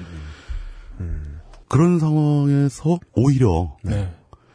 당신이 국회의원으로서 당신 지역구라고 해서 네. 그 지역구의 예산을 조금이라도 더 내려보내는 게 진짜 옳은 일이냐라는 네. 질문에 대해서 오히려 반론을 하십니다. 어떻게요? 민주당이 네. 80년 이후로 수십 년간 광주 호남 지역을 독점을 했었잖아요. 네. 국회의원도 독점하고 네. 지자체 의원들도 다 독점하고 근데 호남 사람들 못 먹고 못 사냐? 네. 실제로 호남이 낙후된 책임이 책임을 누가 져야 하는가? 호남을 대표한다고 뽑혔던 정치인들은 과연 호남을 위해서 무엇을 했는가? 맨날 거대 담론에 빠져서 뭐 민주화가 어떻고 뭐 김대중 대통령이 어떻고 하는 거에 매달려서 네. 오히려 호남이 소외받는데 일조한 사람들 아니냐? 저는 이 반론은 의미가 있다고 봅니다. 아, 매우 의미 있죠. 예. 네. 심지어 그 그게 진짜 독점이라는 말이 틀리지 않는 게 광주 전남 호남 지역 그 호남 지역에서 저 진보 계열 당 말고 네. 민정당 계열 한나라당 새누리당이 당선된 적이 거의 없잖아요. 그겁니다. 그, 있어요? 그러니까 진보 진보 계열이 당선된 경우는 부산이나 겨- 경남 이쪽으로 가면 울산 이쪽으로 가면 진보당 계열이 당선된 적이 있죠. 그런데 그렇죠. 예. 그런데 호남 지역에서는 진보당 계열이 당선된 게 이거 그 후보 후보 단일화를 한 경우밖에 없어요. 손으로 꼽자 아, 그거 말고도 한두 건이 더 있는 걸로 제가 기억하는데 네. 손으로 꼽는 일이고 그리고 한나라당은 없어요. 그리고 민주당 계열, 네. 민주당 계열 정당이 당선 안 되는 가장 흔한 케이스는 뭐냐면, 음. 제가 이번에 공천 받을 때, 음. 공천 부조리로 제가 공천을 못 받았습니다. 제가 당선만 되면 민주당 들어갈 테니까 저 음. 그렇죠. 뽑아주십시오. 그렇게 무- 그렇게 당선된 무속은 많아요. 예, 이런 예. 사람이, 이런 게 가장 흔한 경우예요. 예. 민주당. 기상천외하죠, 그건 예, 진짜. 예. 네. 저는 당선되면 저당에 들어가겠습니다. 그러고 네. 예. 뽑히는 겁니다. 이 호남에서 어, 민주당 들어갈 테니까 뽑아달라고 해가지고 뽑혀서 들어가겠다고 하는 사람들은 친박연대 욕할 자격은 없습니다. 그리- 네. 그렇죠. 그러니까 그렇습니다. 그 이번에 정동영 의원이 원래 전주 덕진. 예, 죠 예, 네. 그리고 어, 무주진한 장수 임실일걸요? 그, 그 정세균 의원. 예, 예, 예. 이 두 분이 그 스스로 자기 지역구를 포기하고 음, 음. 이렇게 뭐, 뭐 라고 해야 하나 그걸 넘겨줬죠. 적지로 가겠노라 이러면서 나오셨잖아요. 네. 예, 예. 그 순간부터 그 지역은 선거가 시작됩니다. 사실 그죠. 선- 그러니까 선거는 4.11인데 사실 그건 선거가 아니에요. 민주당 후보가 되기 위한 선거가 더 중요한 선거. 후보들이 난립하고 재밌었습니다. 예, 아, 그, 대한민국 그 양궁 올림픽 대표 선발전 같은. 그렇죠. 네, 맞습니다. 국가대표 되면 금메달이다. 뭐 이런 네. 예. 거. 본선은 중요하지 않다. 네. 어, 이 문제 역시 그렇게 쉽게 결론 내리기 힘든 문제입니다. 그러니까 그 이정현 씨가 주장하는 주장 분명히 일리가 있습니다. 네. 이런 그런 상황이 벌어지게 된 책임을 따져본다면 또 그게 아닐 수도 있죠. 전두환이 광주에서 그런 짓을 안 했다라면 네. 이런 일이 벌어지지 않을 수도 있다는 거죠. 맞습니다. 예. 그럼 이게 책임이 쳇바퀴 물듯이 물, 고 돌아가는 거예요. 누구한테 책임을 물어야 하느냐. 그리고 실질적으로 현실적으로 주민들의 그 유권자들의 선택은 지속적으로 호남에서 민주당을 선택을 해왔었잖아요. 음. 네. 그런데 그런 사람들이 급기야는 그 이정현 씨에게 투표를 하기 시작한 겁니다. 네. 저는 그 이정현 씨 주장이 옳다 그르다라는 판단을 잘 못하겠습니다. 왜냐하면 양쪽에서 봐야 되기 때문에. 네. 그런데 그 유권자 중에 최소한 40%는 그 말이 맞다고 찍어준 거예요 이번에 설득이 된 설득력이 거죠. 있었다는 예, 겁니다. 설득력이 있었다는 거죠. 게다가 이제 그 지역구가 좀 야권 연대가 좀 진상을 많이 부리긴 했어요. 아, 물론 그런 것도 있죠. 예. 하지만 새누리당이 호남에서 지지율 두 자릿수 나오면 10% 넘으면 좋다고 하는 판에 네. 40%를 얻었습니다. 그것도 호남의 핵심인 광주에서 40%를 얻었습니다. 정말 이건 의미가 대단한 여러분이 거죠. 광주서 을에서 있던 일들은 그 그냥 다른 동네 사시는 분들이 지금 이용 기자가 진상이라는 단어를 썼는데 그 단어로 표현되기 참 힘든 예 거한 일이 예, 있긴 있었나 봅니다. 이게 이 상황을 해석하기 위해서 네. 우리는 우리의 시각이 아니라 상대의 시각에서 이 사건을 볼 줄 알아야 된다는 겁니다. 네. 그래서 제가 이게 이 방송 내용을 준비하면서 아 이건 정말로 오해받기 쉬운 얘기다. 그래서 말하기 굉장히 조심스러운 부분도 있고 사이사이 이제 웃으면서 이렇게 농담하면서도 굉장히 조심스러운데 들으시는 분들이 눈치채서 못, 못 채실 것 같은데 음? 지금 물뚱님은 엄청나게 조심하고 계십니다. 장난 아닙니다. 예. 네. 어 제가 드리고 싶은 말씀은 그 심지어 이용도 거들고 이용도 조심하고 있어요 심지어. 제가 이렇게 경거망동하지 않았던 적이 없어요. 경거망동 많이 하네 지금도. 어 진짜 안 하는 거예요. 지난주에 들으셨어요. 네. 제가 지금 지난주 지난주 분량 반은 넘게 잘랐어요. 제가 그 저 지난해 지난해 지난주에 자연 발화했어요 이용. 아 미쳐 날뛰었어요. 지난해 유- 지난 회에 UMC가 편집한 걸 보고 진짜 저는 UMC한테 진짜 진짜 충성해야겠다고 생각했어요. 네, 그러니까. 수직적인 구조로 가는 거야, 저를 이게. 저를 몇 번을 살려준 거야 도대체. 전, 전 이제 수직적인 구조, 예, 수직적인, 예, 네. 예. 구두를 닦으라. 예. 이런 복잡한 문제를 말씀드리고 있는 저도 참 그 얘기하기도 조심스럽고 네. 혼란스럽기도 합니다. 근데 다시 한번 정리해 보자면 어느 지역 사회에 거대한 불행이 닥쳐온 겁니다. 거기에서 작은 불행들이 파생돼 왔어요. 네. 음. 그 작은 불행들 중에 하나가 정치를 하고 싶어 하던 정치가 일생의 꿈이던 한 청년한테 떨어진 겁니다. 네. 이분은 고통스러운 마음에 일을 포기하거나 다른 길을 찾거나 그랬으면 또 모르겠는데 묵묵히 가요 또. 자신의 길을 더 강하게 가기 시작한 겁니다. 아. 오히려 더 극단적으로 집념이 강해진 거죠. 어찌 보면 이게 성공의 조건 같기도 하고. 물론 그렇습니다. 네. 선거한 사람들 대부분 이런 경험이 있어요. 예. 물론 이제 그 방향이 옳으냐 그르냐 이거를 판단하고 싶은데 이 판단은 아직 저는 정파를 떠나서 할- 내릴 자신이 없습니다. 네. 그건 결론 나야 알죠. 예. 그렇죠. 예. 그런 상태에서 이렇게 강력해진 집념을 가지고 집념으로 무장한 이정현이라는 정치인은 네. 점점 점점 상승을 하기 시작합니다. 네. 지역구 선거에서 총선에서 40%를 득표했다 하더라도 네. 그 40%가 현재 그 대한민국 근대사에서 기록적인 수준이라 하더라도 네. 낙선은 낙선이죠. 그러니까요. 맞습니다. 네. 예, 낙선은 그 정치인들 특히 국회의원에 출마하는 후보자들한테 낙선은 사형 선거죠. 네. 보통 이제 웃기는 얘기로 이제 국회의원은 비정규직이라고 표현하는데 낙선이 됐다는 것은 계약에 실패한 겁니다. 그러니까. 제가 어 그 아까 그 그냥 개그처럼 얘기했죠. 노모, 노모를 복양하기 위해서 정치하는 분들. 네. 그런데 그러니까 이- 진, 실, 실제로 노모를 봉양하기 위해서 난 정치인을 해서 입에 풀칠을 해야지 이렇게 생각하는 사람은 없을지라도 이런 절박함을 가지고 정치하는 분들은 정말 많습니다. 많습니다. 네. 낙선하면 당장 생계가 어려운 정치인들도 있어요. 누가 그렇게 다 부자겠습니까? 네. 있는 돈 없는 돈 다 끌어대서 선거하는 어. 거예요. 선거 한 번 끝나고 망하는 사람도 되게 많습니다. 아. 목숨을 걸고 망하면 집안이 같이 망합니다. 그렇죠. 자기 목숨 수준이 아니라 집안 또 그냥 집안입니까? 와이프랑 둘만 사나요? 아니죠. 심지어 외가 뭐 처가 이런데 다 손 벌리죠.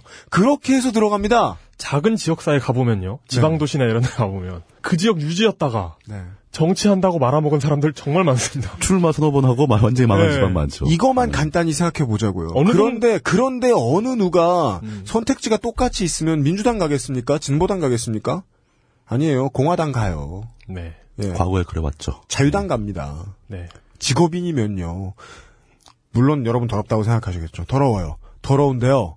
그 더럽다는 생각을 조금만 안 하는 사람이죠. 그러면 우리가 흔히 직장 고를 때의 고민처럼 정당을 고릅니다. 그렇죠. 아. 그들에게는 그게 직업이거든요. 네. 예. 제가 드린 말씀이 딱 그겁니다. 네. 욕할 수만은 없다. 이해할 구석이 요만큼은 있다. 네. 이렇게 보는 거죠. 그런 상황에 빠진 거죠. 이제 이정현 씨도 큰일 났습니다. 사력을 다해서 선거했고 이길 줄 알았는데 떨어진 거죠. 네.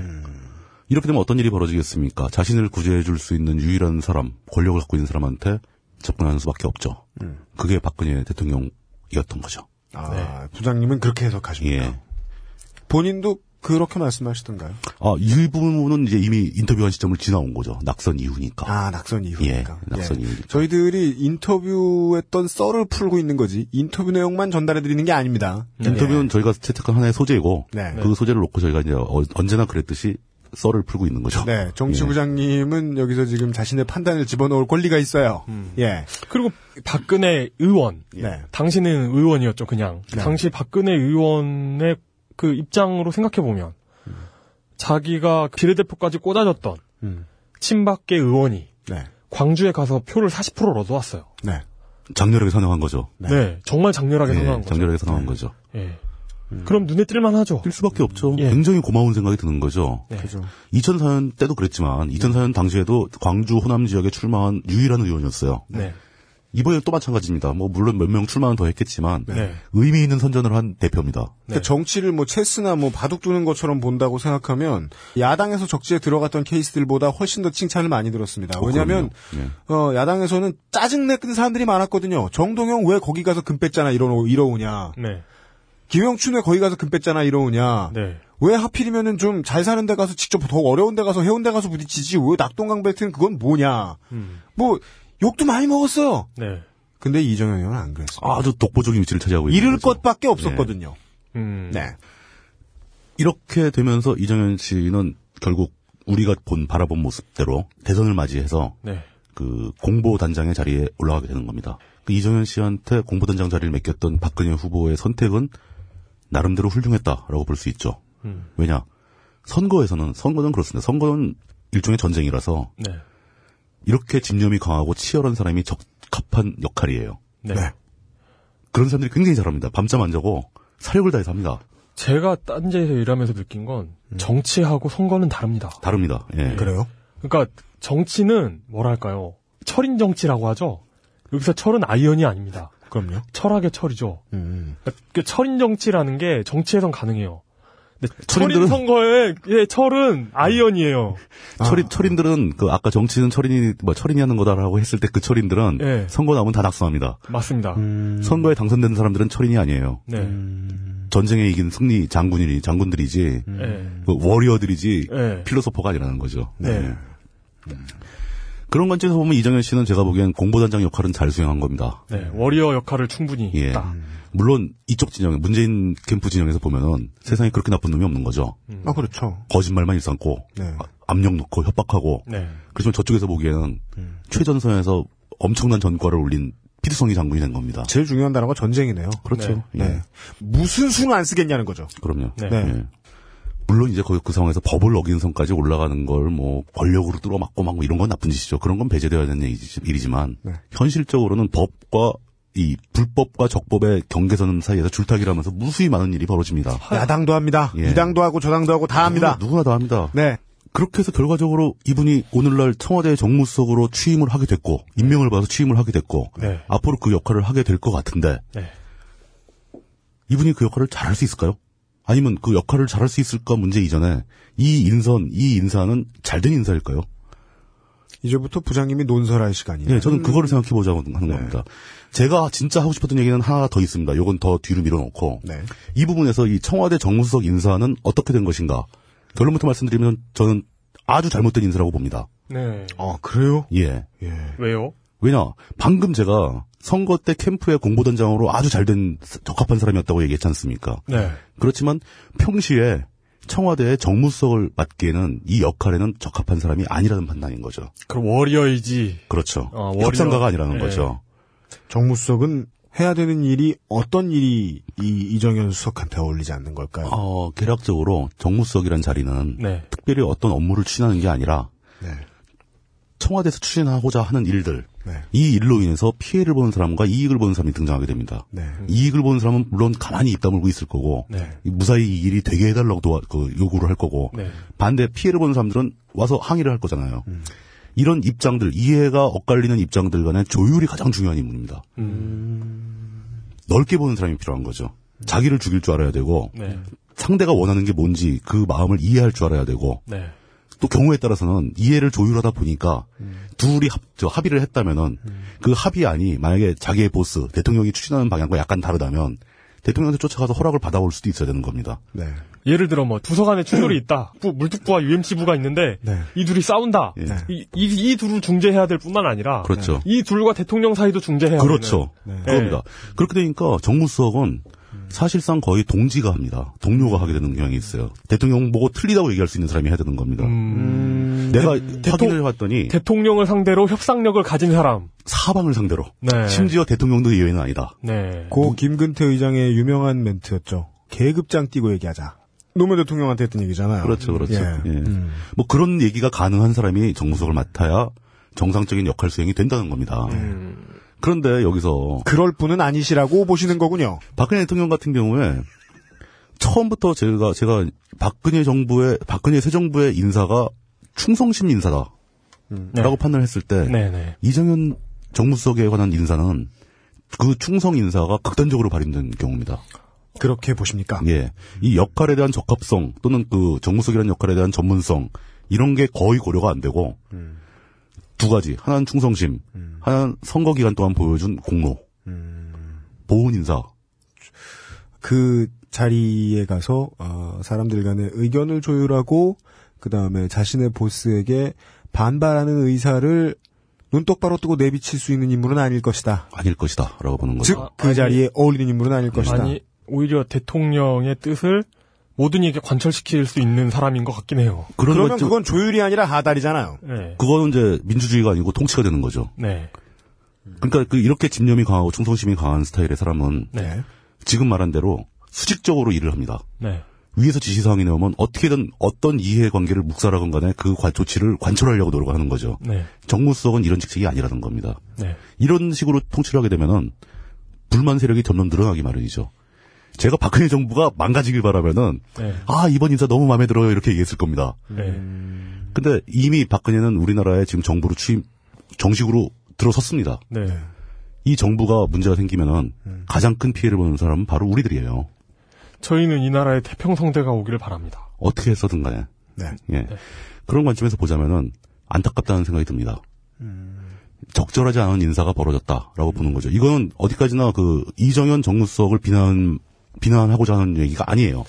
그분의 특성은 다른 특성이라는 거죠. 크림슨 타이드에 함장과 부함장이 있는데 둘의 스타일이 달라요. 완전히 그런데 다르죠. 이 둘이 막 상호간에 선상반란을 일으킵니다. 그렇죠. 막 교대로 반란을 일으키죠. 예. 그런데 마- 맨 마지막에 군사법정에 서요 이 두 명이. 음. 그런데 어, 그 이 판결이 굉장히 이렇게 명문이죠. 굉장히 아주 정교하게 나죠. 예, 여- 음, 예. 당연히 영화니까 명문을 마지막 대사로 썼겠죠. 둘 다 옳습니다. 다만 시대나 그 직책이 요구하는 음. 그 버추가 다를 뿐이에요. 그 어떤 그, 어, 그 미덕이 다른 거죠. 그거를 다른 사람이 아닌 네. 가장 그 딱딱하던 지네크만이 스스로 인정을 하죠. 네. 그러면서 그 함장 자리에 자기 자신한테 반란이 있겠던 부함장을 추천하고 자기는 전역을 합니다. 개와 함께. 예. 개를 한 마리 데리고. 아, 예. 예. 원래 덴젤 워싱턴 나오는 영화에는 나쁜 놈이 없어요. 끝까지 가보. 어, 진짜 그러네.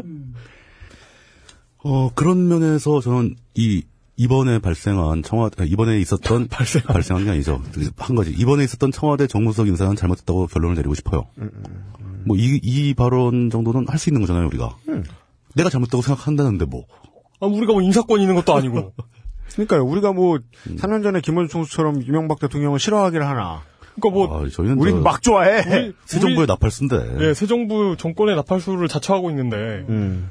그 우리가 뭐 우리가 뭐 조지 부시 대통령은 이 대통령이었던 건 잘못된 거였어. 이- 이래봤자 무슨 뭐 어쩌겠어요. 어, 근데 이게 결론은 제가 말씀드리고 싶은 결론은 아니었어요. 그러니까 그 청와대 인서 이거 정무석 벌써 인서 후회하세요? 어, 인, 아니, 아니, 그럼- 인서는 그- 잘못됐다. 그건 예. 그, 그건 그대로 두고 예. 제가 그 결론이 아니라 네. 이 상황을 다 정리하면서 이 얘기를 만들어 오면서 네. 제 머릿속에 계속 떠나지 않고 남아있던 하나의 질문을 네. 결론 대신 이 청취자 여러분들에게 질문을 던지고 끝을 내고 싶어요. 아, 예. 댓글을 통해서 답을 얻겠다는. 뭐 댓글이고 뭐고 뭐 아니 그냥 답을 달라는 얘기가 아니라 네. 같이 한번 생각해 보자. 네. 같이 한번 고민해 보자. 전 이 질문에 대해서는 답이 아직 없다고 봅니다. 네. 그게 뭐냐면은 아주 대단하게 그 극단적으로 열과성을 다해서 치열하게 집념에 넘치게 그렇게 살아가는 삶이 과연 행복할까요? 저는 행복을 묻고 있는 겁니다. 행복. 예. 어, 전통적으로 우리 사회에서는 모든 일에 최선을 다하라고 아이들한테 가르쳐 왔습니다. 저도 그렇게 배워왔고요. 네. 근데 최선을 다하는 삶이 진짜 행복하냐는 질문인 거예요. 최선을 다한다는 거 쉽지 않습니다. 내가 할 수 있는 최선을 다해서 뭐 무슨 일을 한다. 아까도 우리 얘기에서 그거 나왔죠. 자기가 내 한계를 넘어설 정도로 아주 진짜 치열하게 열심히 노력해서 뭔가 하나 이뤄내면은 평생도록 그 기억을 자기 무기처럼 쓸 수도 있어요. 네. 항상 힘들 때마다 그 생각을 되살리면서 네. 극복해내고 막 이렇게 더 한 발, 한 걸음 한 걸음 앞으로 나갈 수 있는 네. 원동력이 됩니다. 예. 근데 그게 과연 행복하냐고 저는 묻고 싶은 거예요. 우리가 진짜 진심으로 이제 우리가 살아가면서 우리 현대 사회에서 특히 무서워하는 소시오패스나 사이코패스 같은 이런 사람들을 구분하는 가장 중요한 척도는 주변 사람들에게 공감할 수 있는 능력이 있냐 없냐잖아요. 네. 예. 그런 사람들한테는 공감하는 능력이 없습니다. 결여된 거예요. 그렇게 말하자면 공감을 못한다는 것은 외로운 사람들이라는 거죠. 주변 사람들과 아무런 의사소통이 안 되고 감정교류가 안 되는 겁니다. 이들은 그 결과 자기 주변의 사람들을 무시해버리고 주변 사람들의 고통과 기쁨에는 전혀 관심이 없고 자기의 목표만 집중을 합니다. 그 목표를 가기 위해서 뚜벅뚜벅 걸어가는 거죠. 이런 사람들이 대단한 악당이 되거나 아니면 사회적인 전설적인 위인들이 됩니다. 사실 저는 대단 역사적으로 대단히 유명하고 훌륭한 사람들은 대부분 이랬을 거라고 보는 거예요. 그냥 아, 평생도록 자기 일만 한 거예요, 그냥. 이런 삶이 진짜 행복한 것일까? 오히려 그 대신에 우리가 흔히 보는 루저의 삶, 잉여의 삶들, 네. 주변의 사람들하고 같이 어울리고 네. 사랑하고 그들하고 그들을 존중해가면서 그들하고 대화할 수 있는 시간을 만들기 위해서 일을 하는 시간을 줄이고 돈도 많이 못 벌고 업적도 많이 못 내고 역사에 길이 남을 만한 위대한 일도 못 할 거예요. 그렇지만 그렇게 살아가는 사람들이 오히려 행복하고 해피한 거 아니냐? 행복하고 해- 행복한 거 아니냐? 우리의 삶은 그런 사람들 덕에 재밌어지죠. 얼핏 보면 굉장히 그 사람들 게을러 보이죠, 무책임하죠. 네. 뭐 유임씨는 이제 그 아빠에 대한 문제를 많이 얘기하는데 음. 자기 가족들이 굶어 죽을 지경이 아니라면은 자기 가족들한테 경차 한 대 사줄 수 있으면은 음. 된 거지 가족들한테 롤스로이스 사줄 필요는 없는 거잖아요. 그러니까 어느 선에서 네. 자신의 성취를 더 바라지 말고 네. 이렇게 느리게 살아가는 사람들이 더 행복한 거 아닌가. 예. 이 고민을 저는 꽤 오랫동안 하고 있는데 아직도 답을 못 내리고 있습니다. 음. 이, 이 문제들을 이 청취자 여러분들하고 다 같이 생각해 보길 바라면서 제 오늘 할 얘기는 마무리하겠습니다. 질문은 원래 전 부장님한테 안 던지는데 네. 아, 이정현 청와대 정무수석의 인터뷰한 썰이 나오면서 이런 질문으로 방송이 끝나는 이유가 뭡니까? 이정현이 그 전자의 대표적인 인물이라고 보는 거예요. 네. 아, 제가 처음에 방송, 이 방송을 준비하면, 이번 편을 준비하면서, 아, 이런 견해를 넣지 않으려고 했습니다. 에, 근데, 안 넣죠. 이런 견해를 안 넣죠. 그러면 그게 흔히, 아, 우리들이, 여러분들도 그렇고, 뭐 누구도 그렇고, 사람들이 싫어하는 언론의 작태입니다. 진심을 드러내지 않고 사람들의 멘탈을 조종하려고 들죠. 어, 팩트만 보도하는 척 하면서. 네. 어, 그렇지만 단어 몇 마디가 너무 뻔해서 이걸 술 아는 사람들은 이 신문의 기사문들을 보면 역겹기 그지없습니다. 하고 싶은 말을 돌려 돌려 하죠. 어, 이제는 거의 모든 신문들이 다 미운 신우이가 돼버렸습니다. 저는 그 여러분이 신문 기사를 깊- 정말 깊이 있게 읽고 싶다. 이 숨은 의도가 뭔지 알고 싶다면 어 뭐 하다못해 딴지일보에다가라도 스스로 기사를 써보면 돼요. 어디서 어떻게 약을 팔게 되는지 스스로 느끼게 됩니다. 네. 네. 그래서 기자들이 얼마나 아, 우쭐해지고 그리고 실제로 많은 어, 저는 사실 이 일을 하기 전까지는 이 방송을 시작하기 전까지 제가 뭐 얼굴이라도 보고 인사라도 해본 사람들은 다 연예부 기자. 음. 일 거 아니야? 아니면 문화부 기자. 그렇죠. 예. 예, 그래서 음, 적응 못해서 혼자 노는 사람들을 제외하면 연예부 기자들은 주로 접대에 환장한 씹새끼들입니다. 아, 그건 그 정치부도 마찬가지. 잘 나가는 기자들일수록 그런데 음, 어, 정치부도 더럽지만 연예부도 상당히 더러워요. 아, 네. 제가 근데- 비교할 수 있을지 모르겠는데 연예부가 조금 더 더럽다거든요. 아, 그래요? 예. 그러니까 근데 이 정도가 되는 이유를 되는 프로세스를 그 우- 우리 방송의 가장 중요한 아, 예를 들어 이 딴지 라디오의 에, 연중 연중 캠페인 세상이 이해할 수 없는 건 없습니다. 그렇게 생각하고 접근해야 됩니다. 세상 모든 걸 사람들은 다 이해하려고 노력하면서 접근해야 됩니다. 네. 안 그러면 나중에 자기 애 잘못 키운 다음에 상당한 혼란에 빠질 겁니다. 음. 그렇다고 내 애만 이해하죠? 그럼 내가 온 나라 사람들한테 다 씹새끼가 될 수도 있고 말이죠.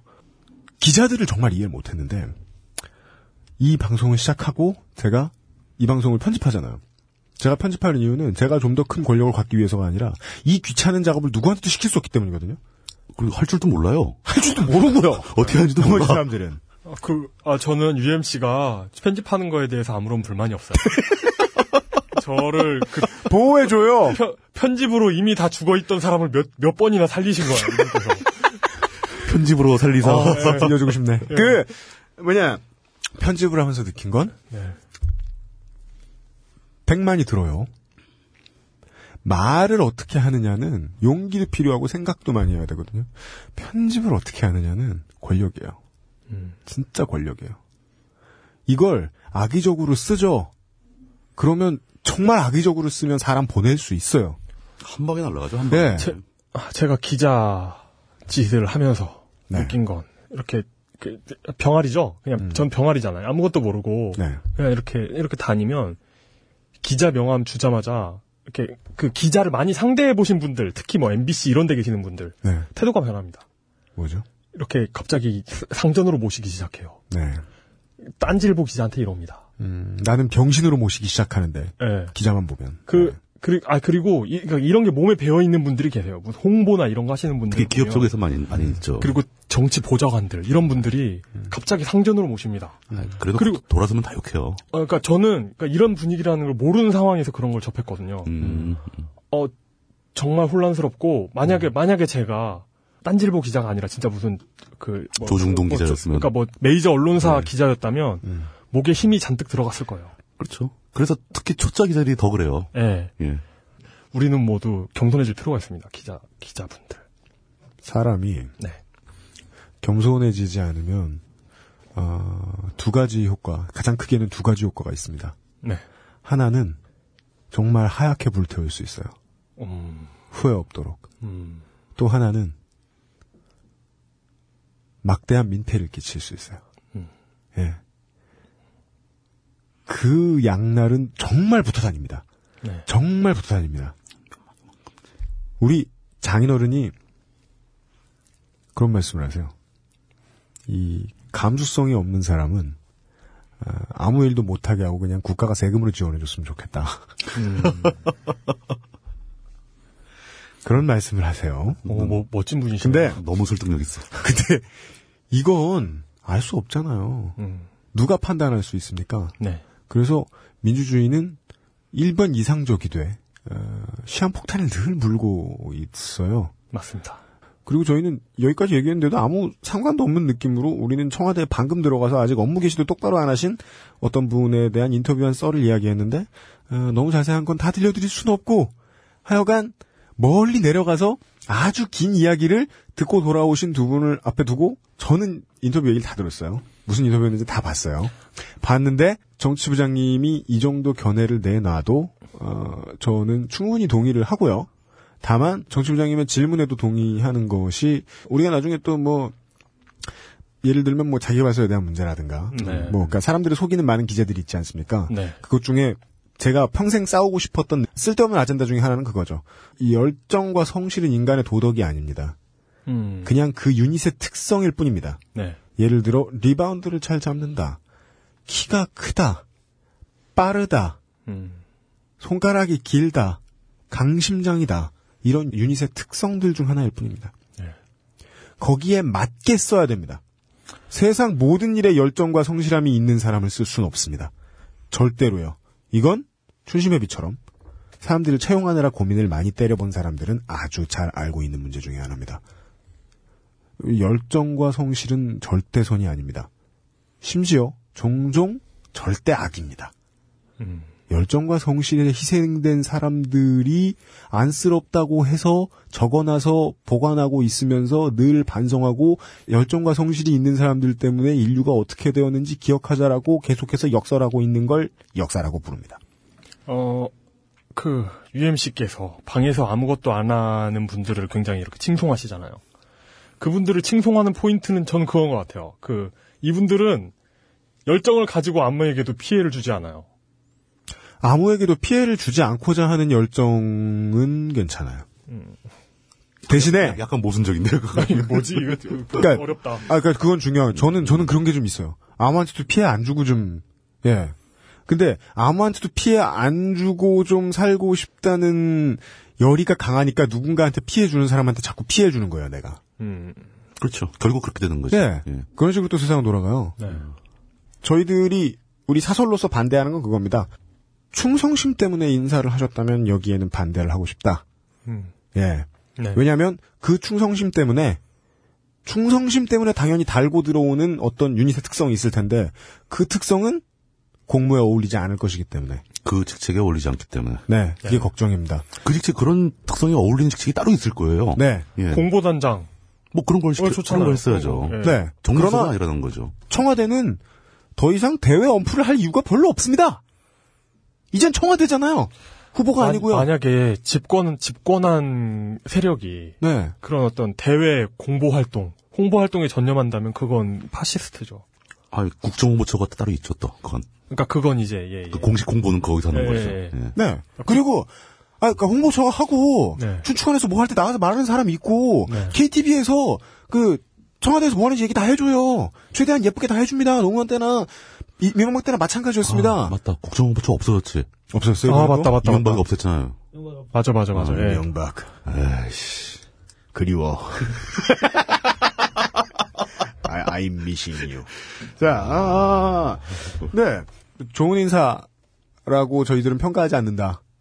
정도를 이야기할 수 있겠고, 어, 앞으로 충성심이 가장 특수한 기능인 인물이 공무직의 높은 자리를 맡게 되면 그 성격 때문에 나오는 단점이 어떤 문제를 일으킬 것이다. 라고 저희들은 조심스럽게 예상을 합니다. 이 예상이 맞는지 틀린지 나중에 한번 봐주시길 바라고. 예. 음, 그러나 정치인으로서는 약간의 칭찬도 같습니다. 네. 음, 그 정도네요.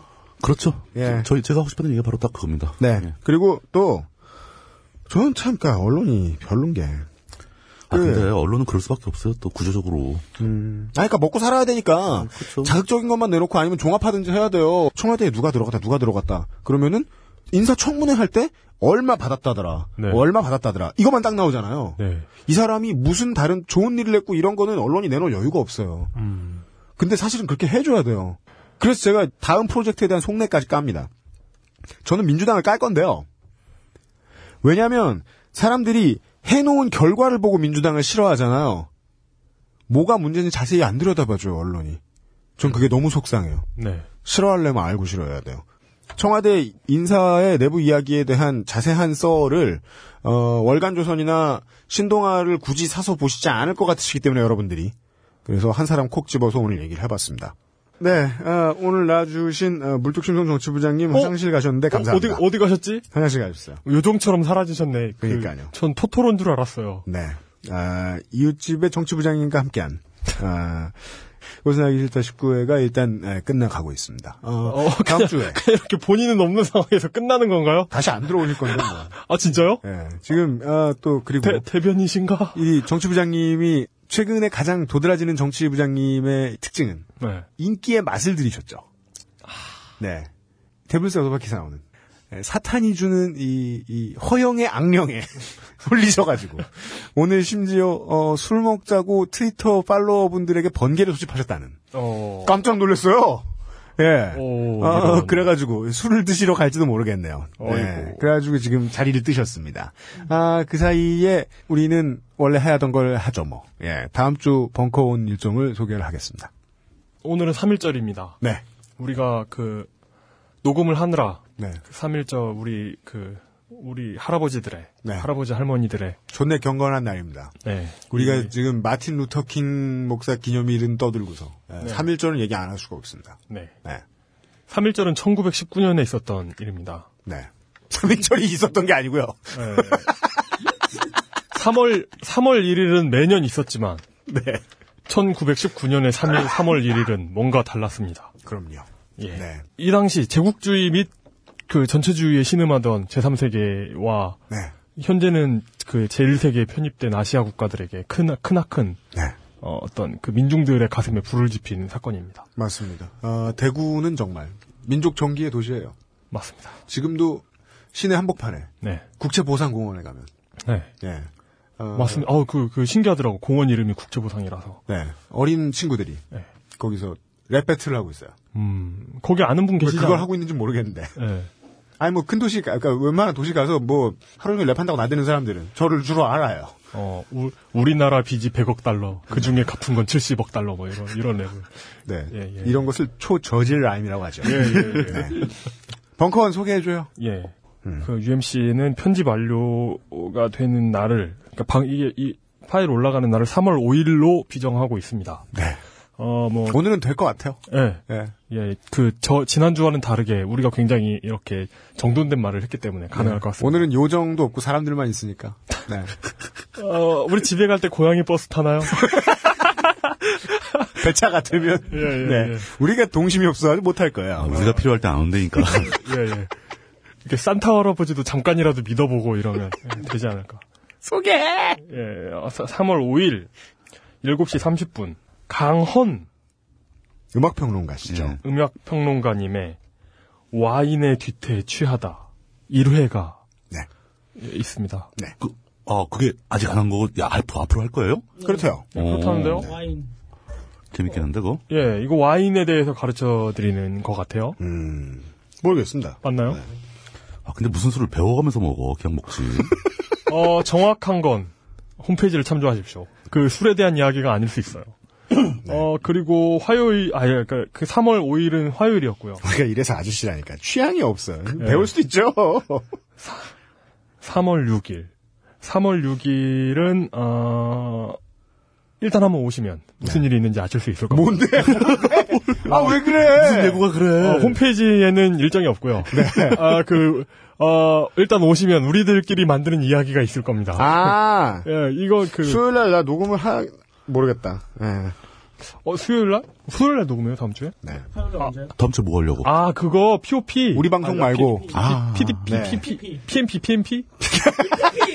어? PSP! PSP? PS, PTP, 바이타. PTP, PTP, PPT, PPT.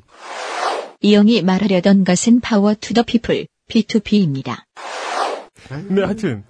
그리고 3월 6일은 행사가 없고요. 네. 발음은 커뮤니케이션과 직접적인 연관이 있어요. 예, 3월 7일 목요일에는 성윤수 정윤수.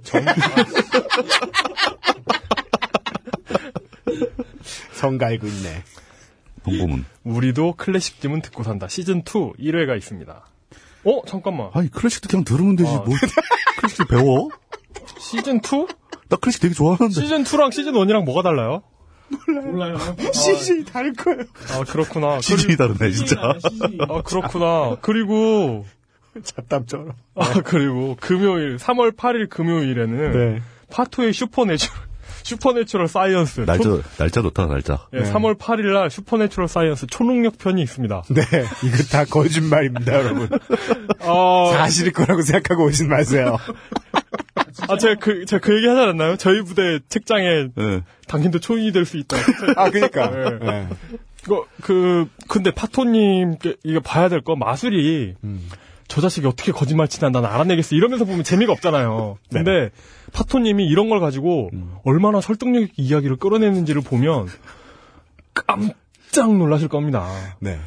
예, 정말 깜짝 놀라실 겁니다. 아니, 근데 그 마술 볼 때 항상 저게 어떤 식으로 속임수를 쓰는 것일까라고 날카롭게 째려봐도 예.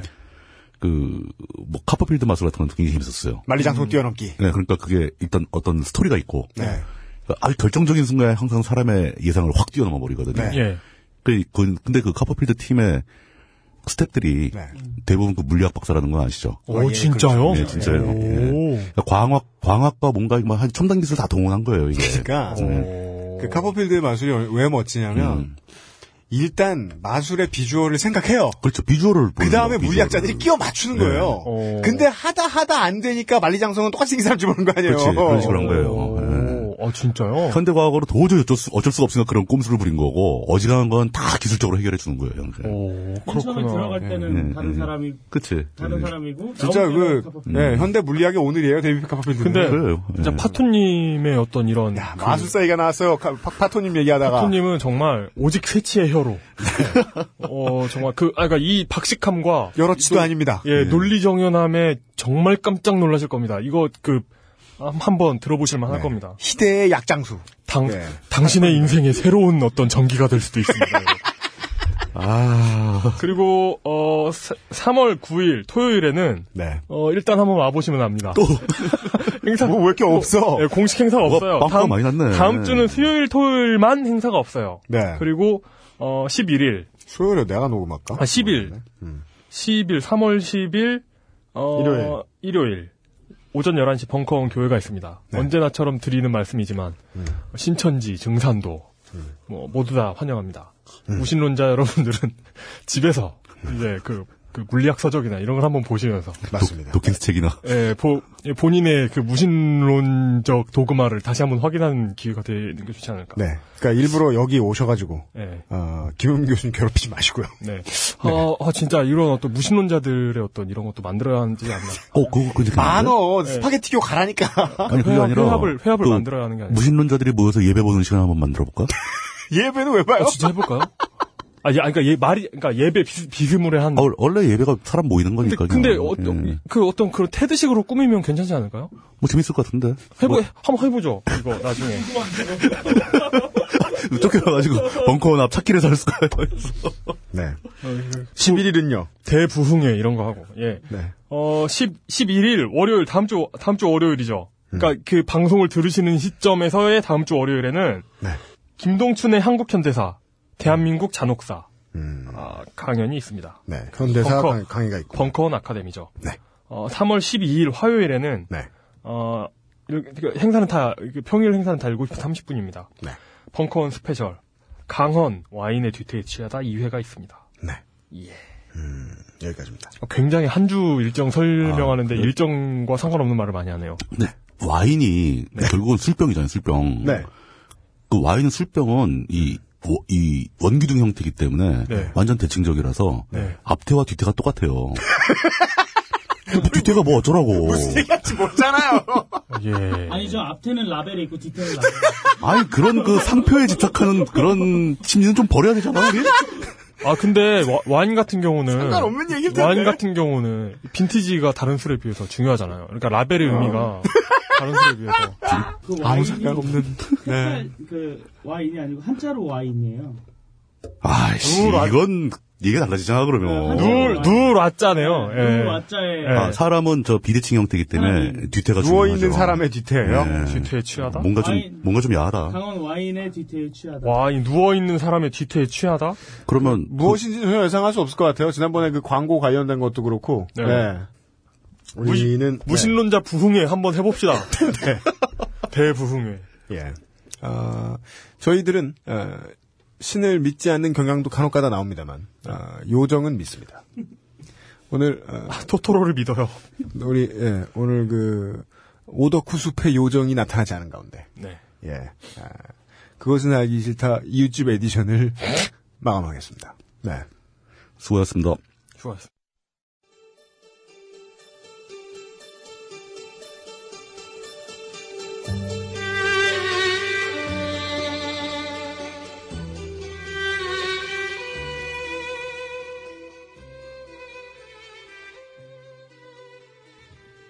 하늘의 별 정도는 아니지만 그래도 뻥을 섞어서 말하자면 하늘의 별처럼 많은 정치인들이 있는데 어, 물론 장기판에 말로 보면 재밌습니다. 어, 근데 그 사람들도 사람이잖아요. 어, 뭔가 어마어마하게 나쁜 짓을 해야만 그 사람이 어떤 사람인지 우리는 알아보려는 경향이 있는 것 같더라고요. 예. 어마어마하게 좋은 일을 한 정치인이 아직 별로 없어 그런지도 모르겠는데, 음, 더 나쁜 짓 하기 전에 그 사람을 사람으로서 이해할 필요는 있을 것 같습니다. 이해가 없이는 전략이 없습니다.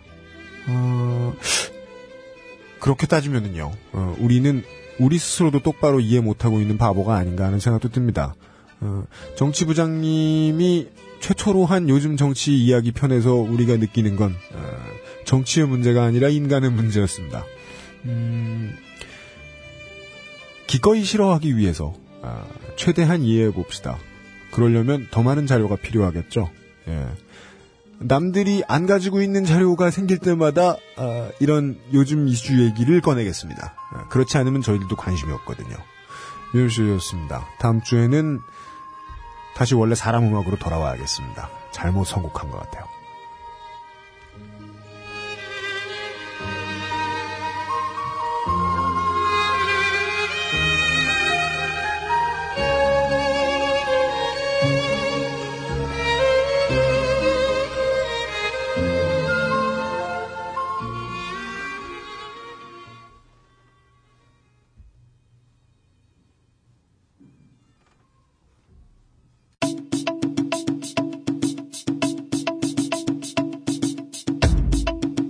몇 가지 묻자.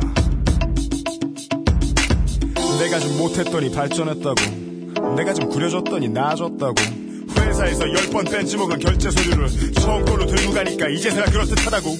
내가 좀 멍청해지니 똑똑해졌다고. 내가 좀 타협했더니 철들었다고. 무식한데 부지런한 최악의 인간들이 감히 의견을 갖고서 나를 칭찬하겠다고. 내가 좀 숙였더니 인정받았다고. 내가 좀 굽혔더니 제대로 한다고.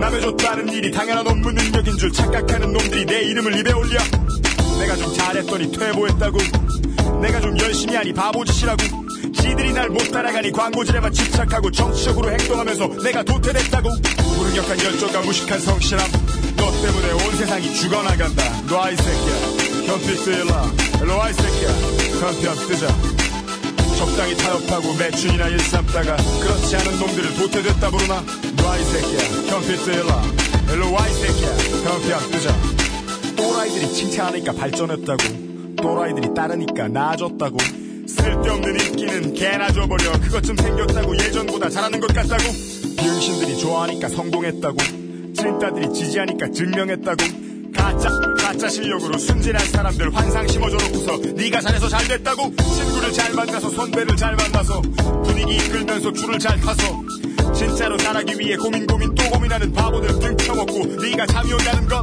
다음과 같은 것들을 모른다는 걸 의미해 양심 순리 부끄러움 진실 능력 정신이 마비된 채 회식된 입 빠른 소리 끝날 땐 여고생 먹으러 가자는 네가 제정신이라고 무능력한 열정과 무식한 성실함 너 때문에 온 세상이 죽어나간다 너 아이 새끼야 현필 뜨일라 일로 와이 새끼야 현편 뜨자 적당히 타협하고 매춘이나 일삼다가 그렇지 않은 놈들을 도태됐다 부르나 와이 새끼야 현필 쓰일라 일로 와이 새끼야 현피야 뜨자 처음엔 네 직업이 꿈이었다면서 젊음을 멋진 일에 바치겠다면서 그런데 너처럼 무능력한 족밥이 다른 놈들 다 제끼고 살아남았다는 거 왜 너만 모르지 난 최선을 다했어.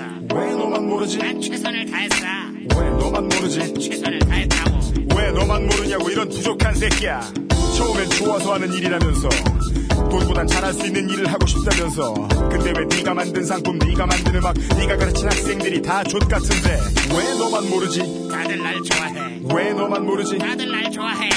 왜 너만 모르지 다들 날 좋아하니까. 왜 너만 모르냐고 이런 모자란 새끼야 무능력한 열정과 무식한 성실함 너 때문에 온 세상이 죽어나간다 너 아이 새끼야 현필 뜨일라 일로 와이 새끼야 현편 뜨자 적당히 타협하고 매춘이나 일삼다가 그렇지 않은 놈들을 도태됐다 부르나 너 아이 새끼야 현필 뜨일라 일로 와이 새끼야 현편 뜨자 생각하긴 귀찮고 잘난 척은 하고 싶고 부탁이니 제발 너는 열심히 살지 마라 와이 새끼야 현필 뜨일라 일로 와이 새끼야 현편 뜨자 능력은 부족하고 저 여잔 꼬시고 싶고 반칙 안 하는 사람들 피해는 주지 말아야지 와이 새끼야 현필 들라 일로 와이 새끼야 쓰자. 프로든 아마추어든 대리든 매니아든 평론가든 과장, 팀장, 사장, 선임 강사, 정교수 아니면 그냥 잉여 10대, 20대, 50대, 60대 그냥 집에 있는 놈이건 성공한 놈이건 니들이 천만쯤 되고 내가 한 놈이라 치자 한 줌도 안 되는 새끼들아. 덤벼. 야 이 새끼야 어따 대고 피해 이 시기야 음악을 잘 만드는 게 중요한 게 아니야 아무렇게나 만든 다음에 이거 잘 만들었다고 애 새끼들한테 자꾸 때려박고 예능 나가 한 벌려주고 안 웃긴 것 좀만 참고 실실 쪼개고 PD들 홍콩 보내주면 방송에서 허구한 날 애 새끼들 귓방망이에 노래 쳐박아줘 마약 같은 거 걸리면 자숙하는 척하다가 잠잠해질 때 인터넷에 선행 기사나 올리면서 다시 기어나오고 그러면 돈이 벌리는 거지 너같이 백날 해봐 이 새끼야 누가 도서관에 앉았으래 누가 온다해서 공연하고 시간 낭비하고 다니래 네가 병신인데 왜 나한테 지랄이야